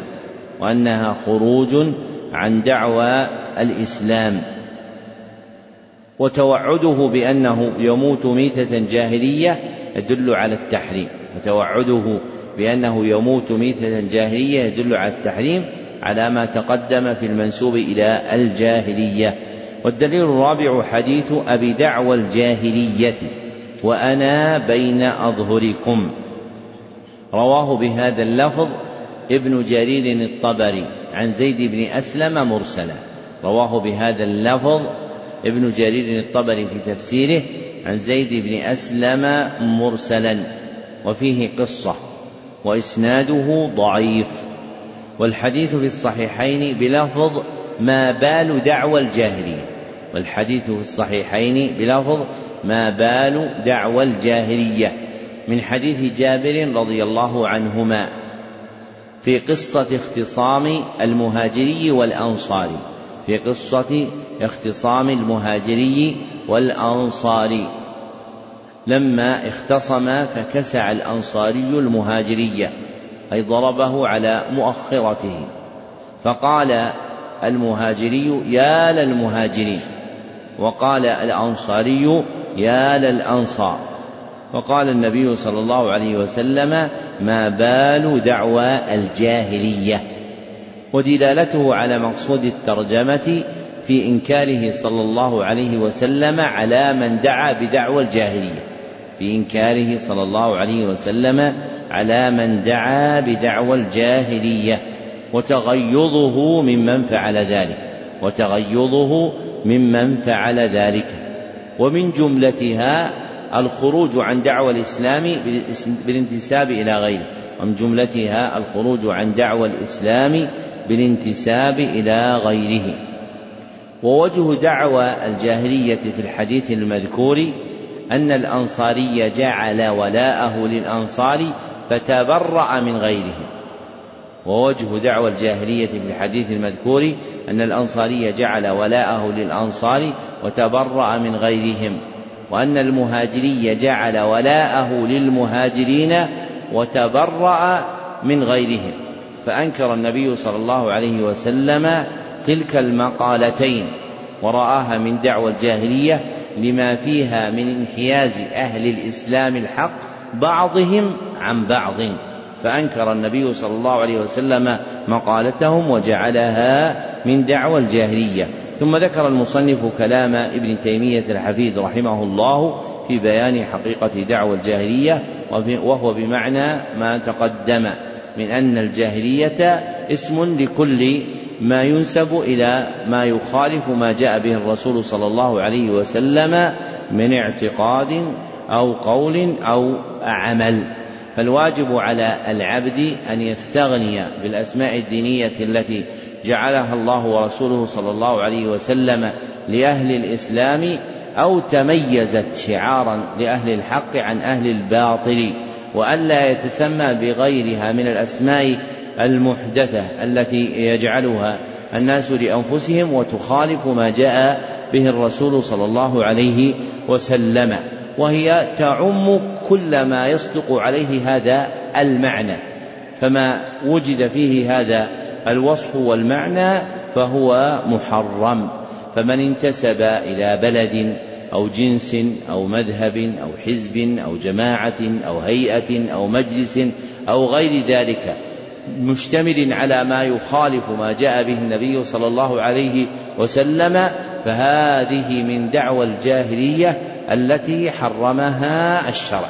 وهذه قاعدة كلية تشمل جميع أنواع الانتسابات.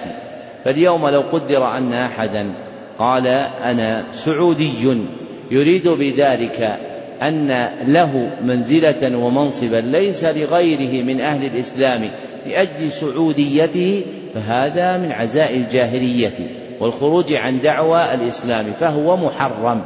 أما إن قالها هو وغيره على إرادة الانتساب إلى قطر من أقطار الأرض فهذا جائز. فلم يزل الناس ينتسبون إلى بلدانهم قديما وحديثا.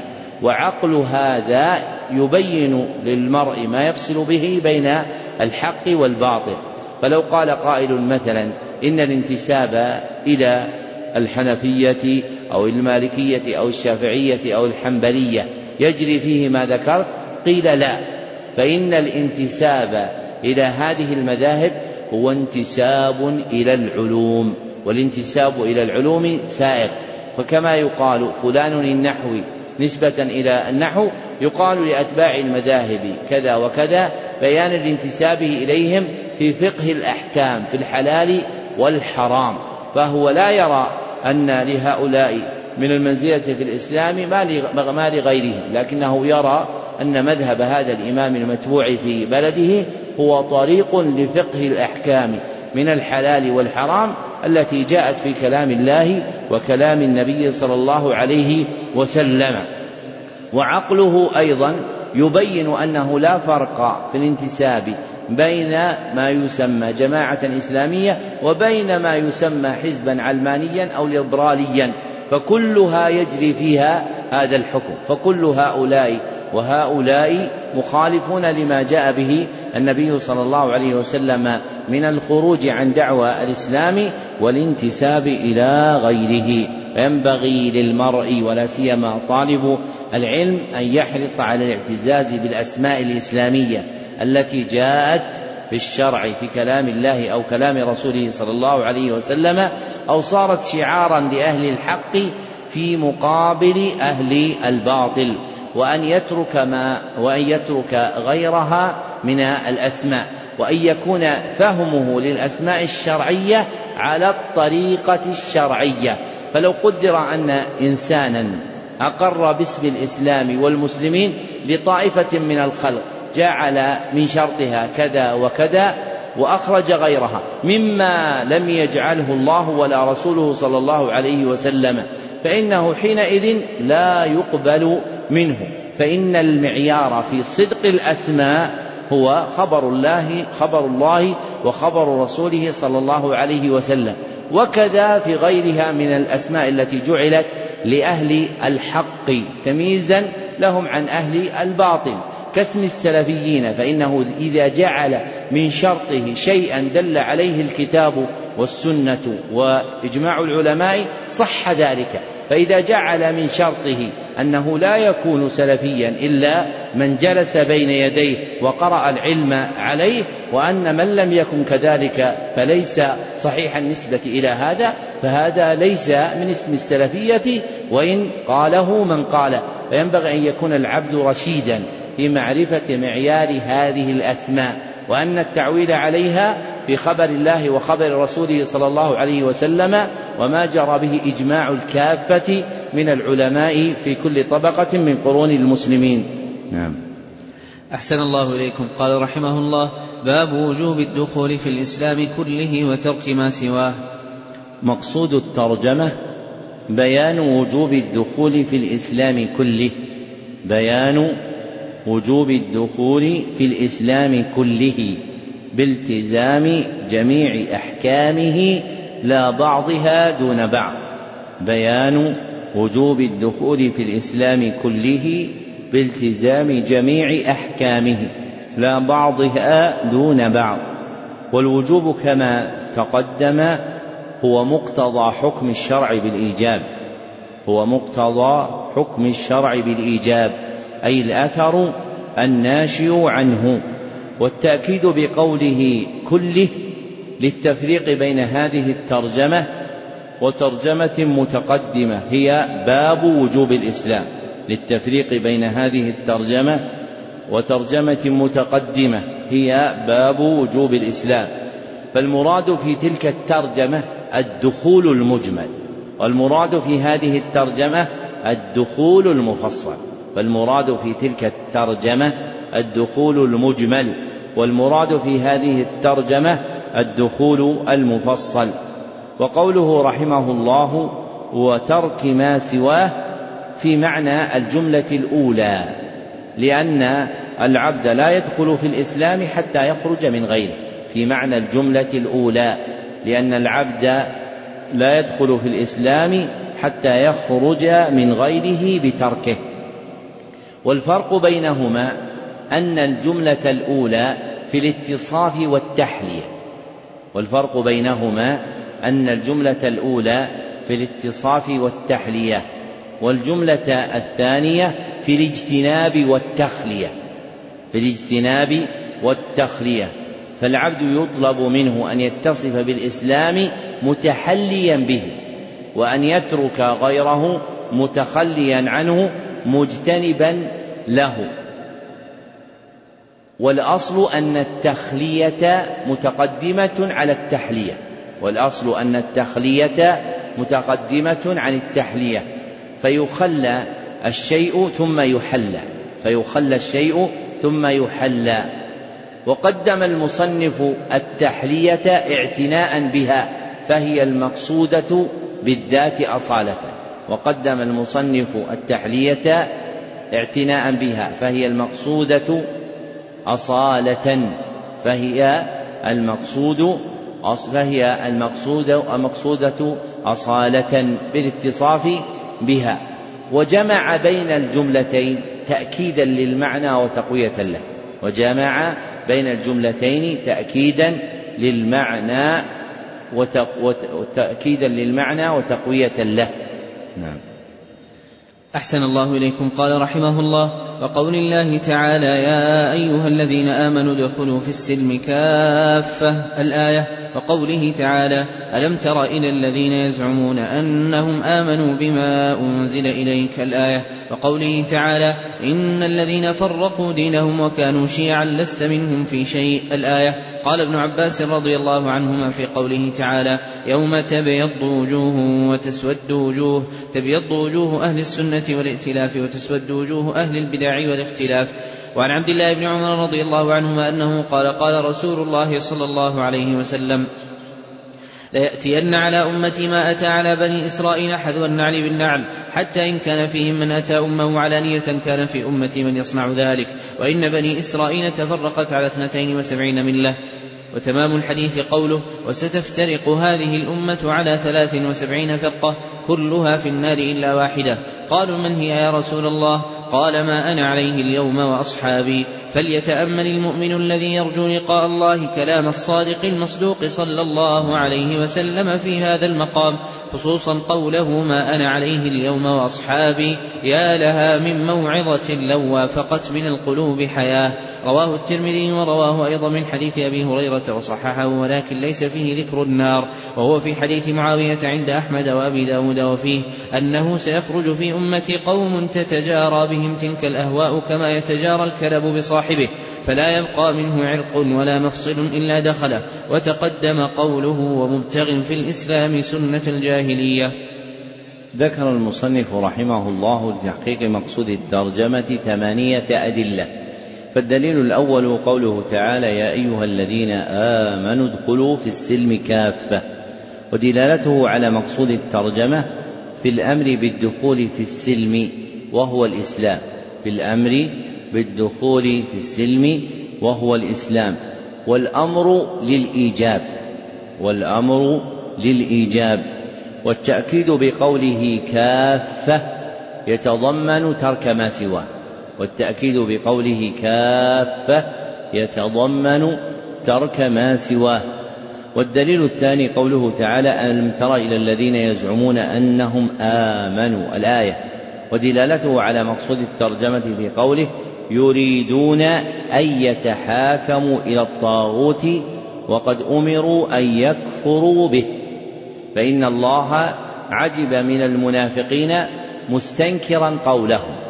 عجب من المنافقين مستنكرا قولهم لما أرادوا التحاكم إلى غير الله لما أرادوا التحاكم إلى غير الله فلم يمتثلوا دين الإسلام كله فلم يمتثلوا دين الإسلام كله فعابهم الله عز وجل بذلك وذمهم دليلا على تحريمه دليلا على تحريمه. وهو يستلزم الأمر بالدخول في الإسلام كله. وهو يستلزم الأمر بالدخول في الإسلام كله. فيكون الدخول في الإسلام كله واجبا. والدليل الثالث قوله تعالى إن الذين فرقوا دينهم. الآية ودلالته على مقصود الترجمة في كون تفريق الدين ليس من طريقة محمد صلى الله عليه وسلم. في كون تفريق الدين ليس من طريقة محمد صلى الله عليه وسلم وفعله محرم.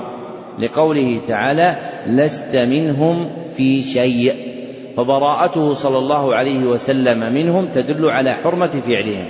فبراءته صلى الله عليه وسلم منهم تدل على حرمة فعلهم أشد التحريم وأنه من أكبر الكبائر. وتفريق الدين نوعان. وتفريق الدين نوعان. أحدهما الإيمان ببعضه والكفر ببعضه. أحدهما الإيمان ببعضه والكفر ببعضه. وهذا هو التفريق الأكبر. وهذا هو التفريق الأكبر. ويخرج به العبد من الإسلام. ويخرج به العبد من الإسلام. فلو آمن بالصلاة وأنكر الصيام فإنه يكون كافرا. والآخر تعظيم بعض الإسلام تعظيم بعض الإسلام دون بعض بداعي الرأي والهوى لا بداعي الدين والهدى والهدى. تعظيم بعض الإسلام دون بعضه بداعي الرأي والهوى لا بداعي الدين والهدى وهذا تفريق أصغر وهذا تفريق أصغر. لا يخرج به العبد من الإسلام لا يخرج به العبد من الإسلام لكنه محرم أشد التحريم لكنه محرم أشد التحريم. فقد أمرنا بأن ننزل الأحكام منازلها الشرعية أي بطريق الشرع. فلا يرفع شيء على شيء إلا ببرهان من الشرع. والدليل الرابع قوله تعالى يوم تبيض وجوه وتسود وجوه.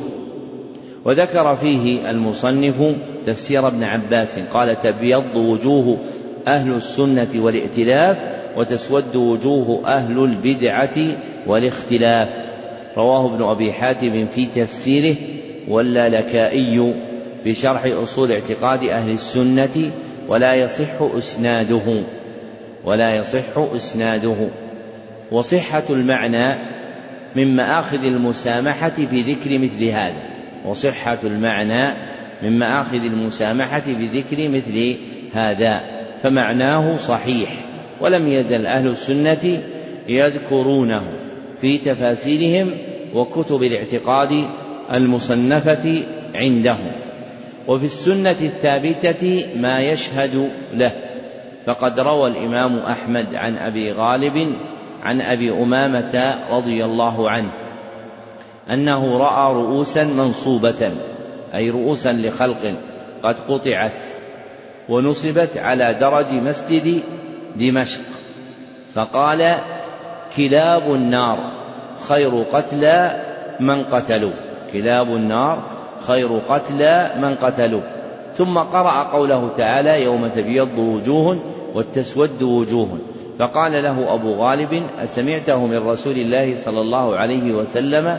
فقال لو لم أسمعه إلا مرة أو مرتين أو ثلاثا أو أربعا أو خمسا أو ستا أو سبعا ما حدثتكم وإسناده حسن. ففيه تصديق الأثر المذكور لأن أبا أمامة رضي الله عنه روى عن النبي صلى الله عليه وسلم قراءة هذه الآية عند ذكر فرقة من فرق أهل البدع وهي فرقة الخوارج. فالمعنى المذكور في الآية في تفسير ابن عباس صحيح من أن السنة والجماعة والائتلاف تبيض بها الوجوه وأن البدعة والفرقة والاختلاف تسود بها الوجوه. وأحسن ما قيل في تفسير الآية أنه تبيض وجوه المؤمنين وتسود وجوه الكافرين. أنه تبيض وجوه المؤمنين وتسود وجوه الكافرين. وهذا مروي عن أبي بن كعب رضي الله عنه عند ابن جرير بإسناد حسن. وعموم معاني الكتاب والسنة يدل عليه. والمذكور في حديث ابن عباس في تفسير ابن عباس فرد من أفراد هذا المعنى والمذكور في تفسير ابن عباس فرد من أفراد هذا المعنى. فالسنة والجماعة من شعار المؤمنين والبدعة والفرقة من شعار الكافرين. السنة والجماعة من شعار المؤمنين والبدعة والفرقة من شعار الكافرين.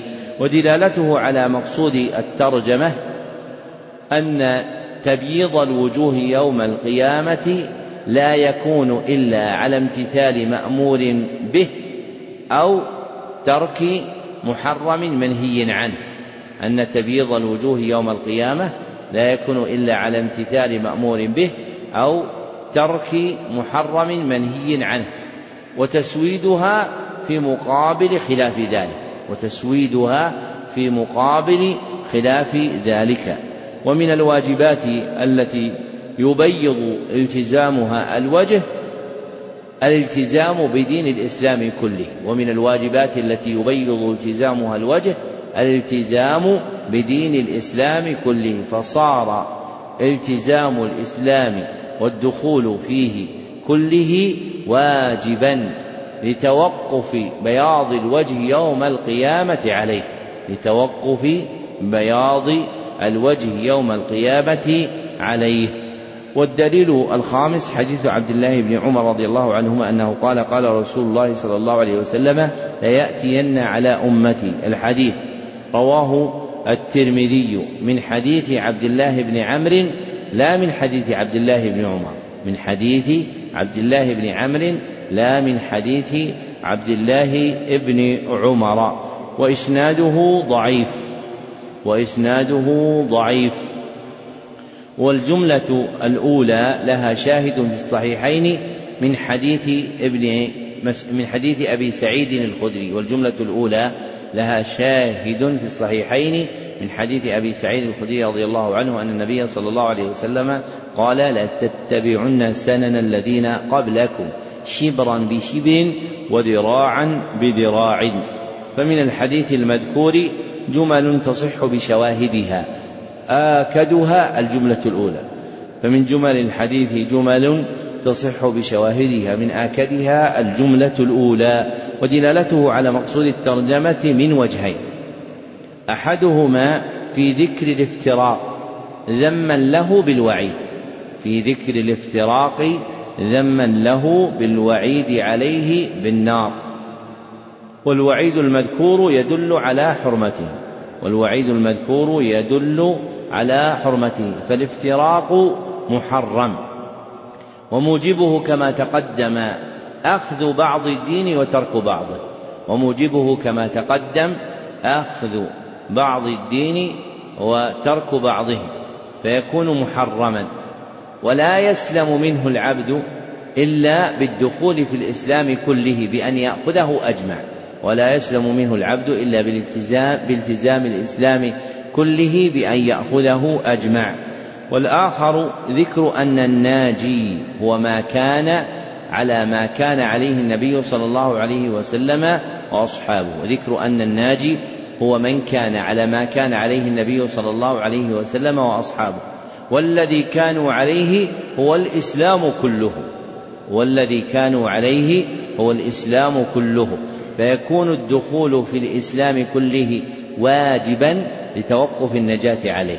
فيكون الدخول في الإسلام كله واجبا لتوقف النجاة عليه. والدليل السادس حديث أبي هريرة رضي الله عنه بمعنى حديث ابن عمرو ولفظه افترقت اليهود على إحدى أو ثنتين وسبعين فرقة. الحديث أخرجه أصحاب السنن سوى النسائي وإسناده حسن ودلالته على مقصود الترجمة في ذكر افتراق هذه الأمة في ذكر افتراق هذه الأمة على ما تقدم بيانه من معنى الافتراق أنه أخذ بعض الدين وترك بعضه وهذا محرم لا يسلم منه العبد إلا بالدخول في الإسلام كله فيكون الدخول في الإسلام كله واجبا لتوقف النجاة من الافتراق المذموم على ذلك.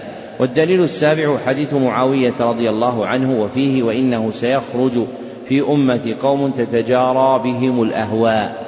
الحديث أخرجه أبو داود وإسناده حسن. والكلب المذكور في الحديث داء يصيب الإنسان من عضة كلب به مثل الجنون. داء يصيب الإنسان من عضة كلب به مثل الجنون مما يسمى سعار الكلب. فإنه إذا كان مسعورا أي مصابا بهذه اللوثة من المرض الذي يشبه الجنون فعض أحدا سرى هذا الداء منه إلى الذي عضه ويسمى كلبا. ودلالته على مقصود الترجمة من ثلاثة وجوه. ودلالته على مقصود الترجمة من ثلاثة وجوه. فالوجهان الأول والثاني هما المتقدم ذكرهما في حديث عبد الله بن عمرو. فالوجهان الأول والثاني هو المتقدم في ذكرهما في حديث ابن عمرو. والوجه الثالث في تسمية النبي صلى الله عليه وسلم باطلهم أهواء. في تسمية النبي صلى الله عليه وسلم باطلهم أهواء والأهواء ضلال وتجاريها بهم تماديهم فيها والأهواء ضلال وتجاريهم بها تماديهم فيها وذمهم عليها يدل على وجوب البراءة منها وذمهم عليها يدل على وجوب البراءة والتخلص منها. ولا يمكن ذلك إلا بالدخول في الإسلام كله. ولا يمكن ذلك إلا بالدخول في الإسلام كله. فيكون الإسلام فيكون الدخول في الإسلام كله واجبا لأن البراءة من الأهواء متوقفة عليه. لأن البراءة من الأهواء متوقفة عليه. أي أن المرء لا يستطيع أن يخلص نفسه من الهوى حتى يحكم في نفسه الهدى. فإذا حكم في نفسه الهدى تلاشت الأهواء. وأما إذا حكم لنفسه بهواها ترك من الهدى مقابل ذلك ما يتركه. والدليل الثامن حديث ومبتغ في الإسلام سنة الجاهلية وهو عند البخاري من حديث ابن عباس رضي الله عنهما وتقدم لفظه في باب وجوب الإسلام. ودلالته على مقصود الترجمة من وجهين. أحدهما أن من ابتغى في الإسلام سنة الجاهلية فهو يترك بعض الإسلام. أن من ابتغى في الإسلام سنة الجاهلية فهو يترك بعض الإسلام. فلا يسلم من سنة الجاهلية إلا من دخل في الإسلام كله. فلا يسلم من سنة الجاهلية إلا من دخل في الإسلام كله. فيكون الدخول في الإسلام كله واجبا لأن السلامة من سنن الجاهلية متوقفة على ذلك. فيكون الدخول في الإسلام كله واجبا لأن السلامة من سنن الجاهلية متوقف على ذلك. والآخر أن شدة بغضها دليل على تحريمها. فابتغاء سنن الجاهلية محرم أشد التحريم. فابتغاء سنن الجاهلية محرم أشد التحريم. وصاحبه من أبغض الخلق. وصاحبه من أبغض الخلق إلى الله. وهو يستلزم محبة الله لمقابله. وهو من ابتغى في الإسلام سننه. وهو يستلزم محبة الله لمقابله وهو من ابتغى في الإسلام سننه أي شرائعه وشعائره. وتحقيق ذلك يكون بالدخول في الإسلام كله. وتحقيق ذلك يكون بالدخول في الإسلام كله. فكما يكون أبغض الخلق إلى الله من ابتغى في الإسلام سنن الجاهلية فمن أحبهم من يبتغي في الإسلام سننه. أي شعائره وشرائعه وطريقة أهله فيكون ذلك من أسباب محبة الله فيكون ذلك من أسباب محبة الله. فمثلا من أعلام الإسلام وشرائعه وشعائره طلب العلم فمن ابتغى في علمه إقامة سنن الإسلام فتجده ممتثلا آداب العلم وأحكامه وأحوال أهله فهذا يحصل بابتغاء هذه السنن محبة الله سبحانه وتعالى وينقص حظه من هذه المحبة على قدر نقصان حظه من شعار الإسلام في العلم. واضح؟ مثلا في الإسلام أن المعلم يجلس ويتحلق الناس حوله فمن شعار الإسلام في العلم في العلم حلق أهله. ولذلك جاءت في أحاديث كثيرة كحديث ما اجتمع قوم في بيت من بيوت من بيوت الله. الحديث رواه مسلم من حديث أبي هريرة. وجرى العمل بذلك طبقة بعد طبقة في قرون الأمة. والجالس فيها يكون حينئذ حاله. الإقبال على الشيخ بوجهه أم إلقاء ظهره إليه؟ أيهم؟ إلقاء وجهه وجهه إليه بأن يقابله. فهذا ممن ابتغى في العلم سنة الإسلام. وأما من عدل عن ذلك فهو يشبه أن يكون ابتغى سنة الجاهلية لأن أهل الجاهلية لا يبالون بهذا فتجد بعضهم يولي بعضهم ظهره. وأما في الإسلام فهذا منهي عنه. حتى ذكر بعض أهل العلم أنه مندرج في قوله صلى الله عليه وسلم لا تدابروا أي لا يلقي بعضكم إلى بعض دبره وظهره. فإن العرب مطبوعون على استنكاف أن يولي أحدهم غيره ظهره. ولما كانت الصلاة على خلاف ذلك كانت عبادة لله سبحانه وتعالى. فإنه يقف الرجل وأمامه ظهر مصل آخر. فهذا سائغ في الصلاة. ولو قدر أن أحدا وقف إلى أحد يتحدث إليه وقد ولاه ظهره لكان ذلك مستشنعا مستكبرا. واضح؟ واضح أم غير واضح؟ ولذلك مرة شوف الناس اللي يلاحظون هالمعاني شيخنا ابن عثيمين رحمه الله في صف الصلاة بعد السلام سلموا الناس الطلبة في الصفوف الأولى. أحد الطلبة تقدم يعني كأنه زحام بعد السلام تقدم عن الصف فصار من اللي خلف ظهره؟ الجالسون عن يمينه وعن شماله فزجره الشيخ. وقال ارجع إلى مكانك. رجع إلى مكانه لئلا يقع في نفوس إخوانه عليه شيء. وهذه عادة الناس أن من تقدم عليهم ولا ولاهم ظهره نظروا إليه شزرا فالعرب طبعوا على ذلك. وملاحظة مثل هذه المعاني تدل على شفوف النظر وكماله. ولا يقول أن أحد ليس على هذا دليل. فالقائلون به يجعلونه من جملة هذا المعنى الذي ذكرناه في حديث النبي صلى الله عليه وسلم. لكن من كثف حجابه وقل فهمه وجمد قلبه صارت هذه المعاني عنده مطرحة لا عبرة بها. نعم. أحسن الله إليكم. قال رحمه الله تعالى باب ما جاء أن البدعة أشد من الكبائر. مقصود الترجمة تعظيم شر البدعة. تعظيم شر البدعة. وبيان خطرها وبيان خطرها وأنها أشد ضررا وأكبر خطرا من الكبائر. والبدعة شرعا ما أحدث في الدين مما ليس منه بقصد التعبد. والبدعة شرعا ما أحدث في الدين مما ليس منه بقصد التعبد. والكبائر جمع كبيرة. وهي شرعا ما نهي عنه على وجه التعظيم. ما نهي عنه على وجه التعظيم. أي المنهي المقرون بما عظمه كاللعن أو تحريم دخول الجنة أو دخول النار بذلك.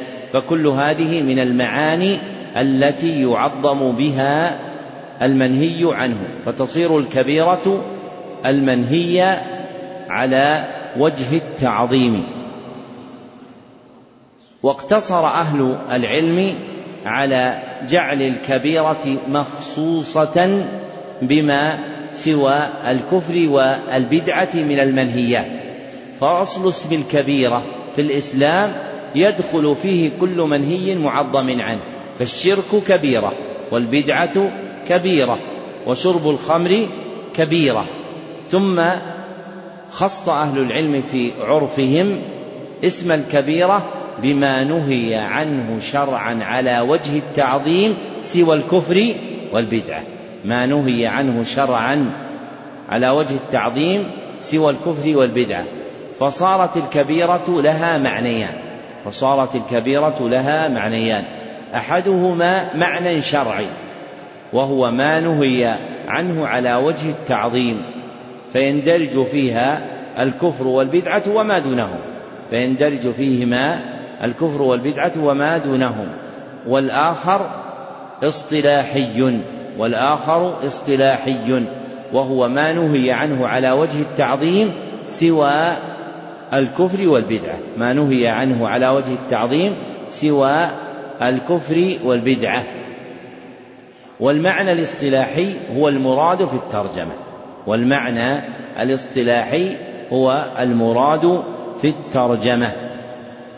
وعظمت البدعة حتى صارت أشد من الكبائر بالنظر إلى أمرين. وعظمت البدعة حتى صارت أشد من الكبائر بالنظر إلى أمرين. أحدهما بالنظر إلى الفعل. بالنظر إلى الفعل لما فيه من استدراك على الشريعة. لما فيه من استدراك على الشريعة ونسبة لها إلى النقص ونسبة لها إلى النقص. والآخر مش قلنا في الأول؟ العبارة وش هي؟ والآخر بالنظر إلى الفاعل والآخر بالنظر إلى الفاعل. لأنه ينسب فعله إلى الدين ويجعله من الشريعة. لأنه ينسب فعله إلى الدين ويجعله من الشريعة. فللأمرين المذكورين صارت البدع أعظم وأشد من الكبائر. فإن الكبيرة باعتبار الفعل لم تجعل استدراكا على الشريعة. فإن الكبيرة باعتبار الفعل لم تجعل استدراكا على الشريعة ولا نسبة فيها للشريعة إلى النقص. وفاعلها لا يجعل فعله دينا يتدين به لله ولا يعده من الشريعة. وفاعلها لا يجعل ما يفعله دينا يتدين به لله ولا يجعله من الشريعة. نعم.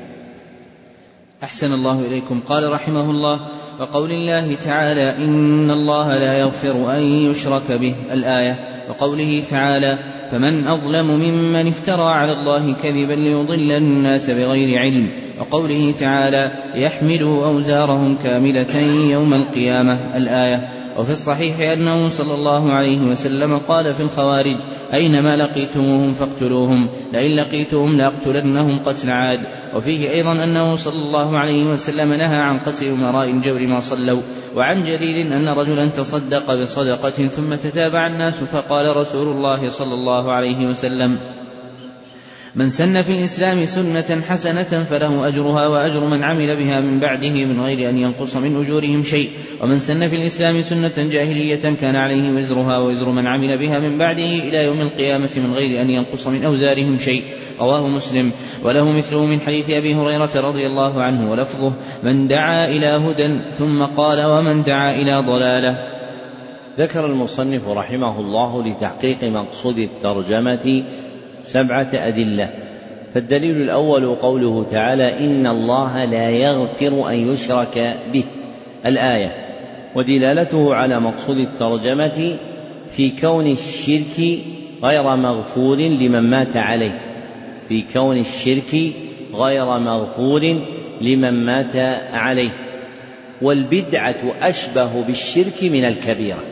والبدعة أشبه بالشرك من الكبيرة. لأن الشرك والبدعة يجعلان دينا. لأن البدعة لأن الشرك والبدعة يجعلان دينا بخلاف الكبيرة. فالخوف على صاحب البدعة ألا يغفر له أعظم من الخوف على صاحب الكبيرة. فالخوف على صاحب البدعة ألا يغفر له أشد من الخوف على صاحب الكبيرة فالبدعة أشد من الكبائر. والدليل الثاني قوله تعالى فمن أظلم ممن افترى على الله كذبا. الآية. ودلالته على مقصود الترجمة أن المبتدع ممن يفتري على الله الكذب أن المبتدع ممن يفتري على الله الكذب فهو يضيف بدعته إلى دين الله. فهو يضيف بدعته إلى دين الله ويجعلها من شرعه. وأما فاعل الكبيرة فليس كذلك فلا يجعلها دينا ولا ينسبها إلى الشريعة فالبدعة أشد من الكبائر لما في البدعة من الافتراء على الله. والدليل الثالث قوله تعالى ليحملوا أوزارهم كاملة يوم القيامة الآية. ودلالته على مقصود الترجمة أن الكافر المضل يحمل يوم القيامة وزره كاملا ووزر من أضله كاملا.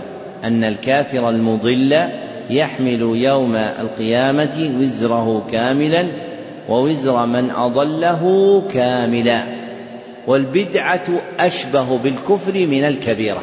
والبدعة أشبه بالكفر من الكبيرة.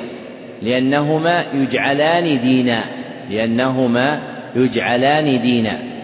فأولى أن يحمل صاحب البدعة وزره كاملا ووزر من اتبعه إلى يوم القيامة كاملا. فأولى أن يحمل صاحب الكبيرة وزره كاملا ووزر من اتبعه كاملا إلى يوم القيامة بخلاف صاحب الكبيرة. وسيأتي بيانه. فالبدعة أشد من الكبائر. والدليل الرابع حديث أنه صلى الله عليه وسلم قال في الخوارج أينما لقيتموهم فاقتلوهم. متفق عليه من حديث علي رضي الله عنه. ودليله على مقصود الترجمة في أمره صلى الله عليه وسلم المشدد وتعميمه المؤكد بقتال الخوارج. في أمره صلى الله عليه وسلم المشدد وتعميمه المؤكد في قتال الخوارج على بدعتهم استعظاما لشره ولم يأتي مثله في أصحاب الكبائر ولم يأتي مثله في أصحاب الكبائر. فالبدعة أشد من الكبائر. والدليل الخامس حديث لئن لقيتهم لأقتلنهم قاتل عاد. الحديث متفق عليه أيضا من حديث أبي سعيد الخدري ودلالته على مقصود الترجمة في عزمه صلى الله عليه وسلم الأكيد وحرصه الشديد على قتل الخوارج على قتل الخوارج وهم فرقة من أهل البدع ولا نظير له في أهل الكبائر ولا نظير له في أهل الكبائر. فالمذكور في هذين الحديثين لا يشبهه ما جاء من الحدود لأهل الكبائر الذين يقتلون. كمن قتل نفسا مكافية فإنه يقتل بها. فالحديثان مشتملان على تأكيد شديد وتعميم أكيد بقتال الخوارج وهم من أهل البدع. ووقوع ذلك يدل على أن شرهم أعظم من شر أهل الكبائر. فالبدعة أشد من الكبيرة. وهذان الدليلان ساقهما المصنف في سياق ممزوج. وهما حديثان منفصلان على ما بيناه. والدليل السادس حديث أنه صلى الله عليه وسلم نهى عن قتل أمراء الجور ما صلوا. رواه مسلم بمعناه من حديث أم سلمة رضي الله عنه. فإن النبي صلى الله عليه وسلم لما ذكر الأمراء وجورهم قالوا يا رسول الله ألا نقاتلهم؟ فقال لا ما صلوا. ودلالته على مقصود الترجمة أن النبي صلى الله عليه وسلم نهى عن قتل أمراء الجور والجور هو الظلم. وهؤلاء متلطخون بكبيرة عظيمة. مع أمره صلى الله عليه وسلم بقتال الخوارج الخارجين عليهم مع أمره صلى الله عليه وسلم بقتال الخوارج الخارجين عليهم. فالبدعة أشد من الكبائر. وهذا الوجه في تعظيم البدعة وأنها أشد من الكبائر ذكره قبل المصنف ابن تيمية الحفيد في منهاج السنة النبوية. والدليل السابع حديث جرير بن عبد الله رضي الله عنه أن رجلا تصدق بصدقة. الحديث رواه مسلم. وليس في لفظه عند مسلم ومن سن في الإسلام سنة جاهلية وإنما لفظه ومن سن في الإسلام سنة سيئة. ودلالته على مقصود الترجمة في قوله ومن سن في الإسلام سنة سيئة. الحديث. فالسنة السيئة في الإسلام هي البدعة. فالسنة السيئة في الإسلام هي البدعة لأنها تنسب إليه وتجعل منه وليست كذلك. ويبلغ ذنب صاحبها أن يكون عليه وزره كاملا ووزر من عمل بها من بعده من غير أن ينقص من أوزارهم شيء. أما من دعا إلى كبيرة فإنه يلحقه إثم دعوته دون إثم فعله فيكون عليه وزره ووز وشيء من وزر من اتبعه فيكون عليه وزره ووزر شيء من اتبعه بخلاف صاحب البدعة. فالبدعة أشد من الكبائر من هذه الجهة. يعني البدعة عليه وزره وعليه أوزار من اتبع كاملة لكن صاحب الكبيرة عليه وزره كاملا وعليه من وزر من اتبعه وهو وزر الدعوة. ما الدليل على ذلك؟ من يذكر الدليل؟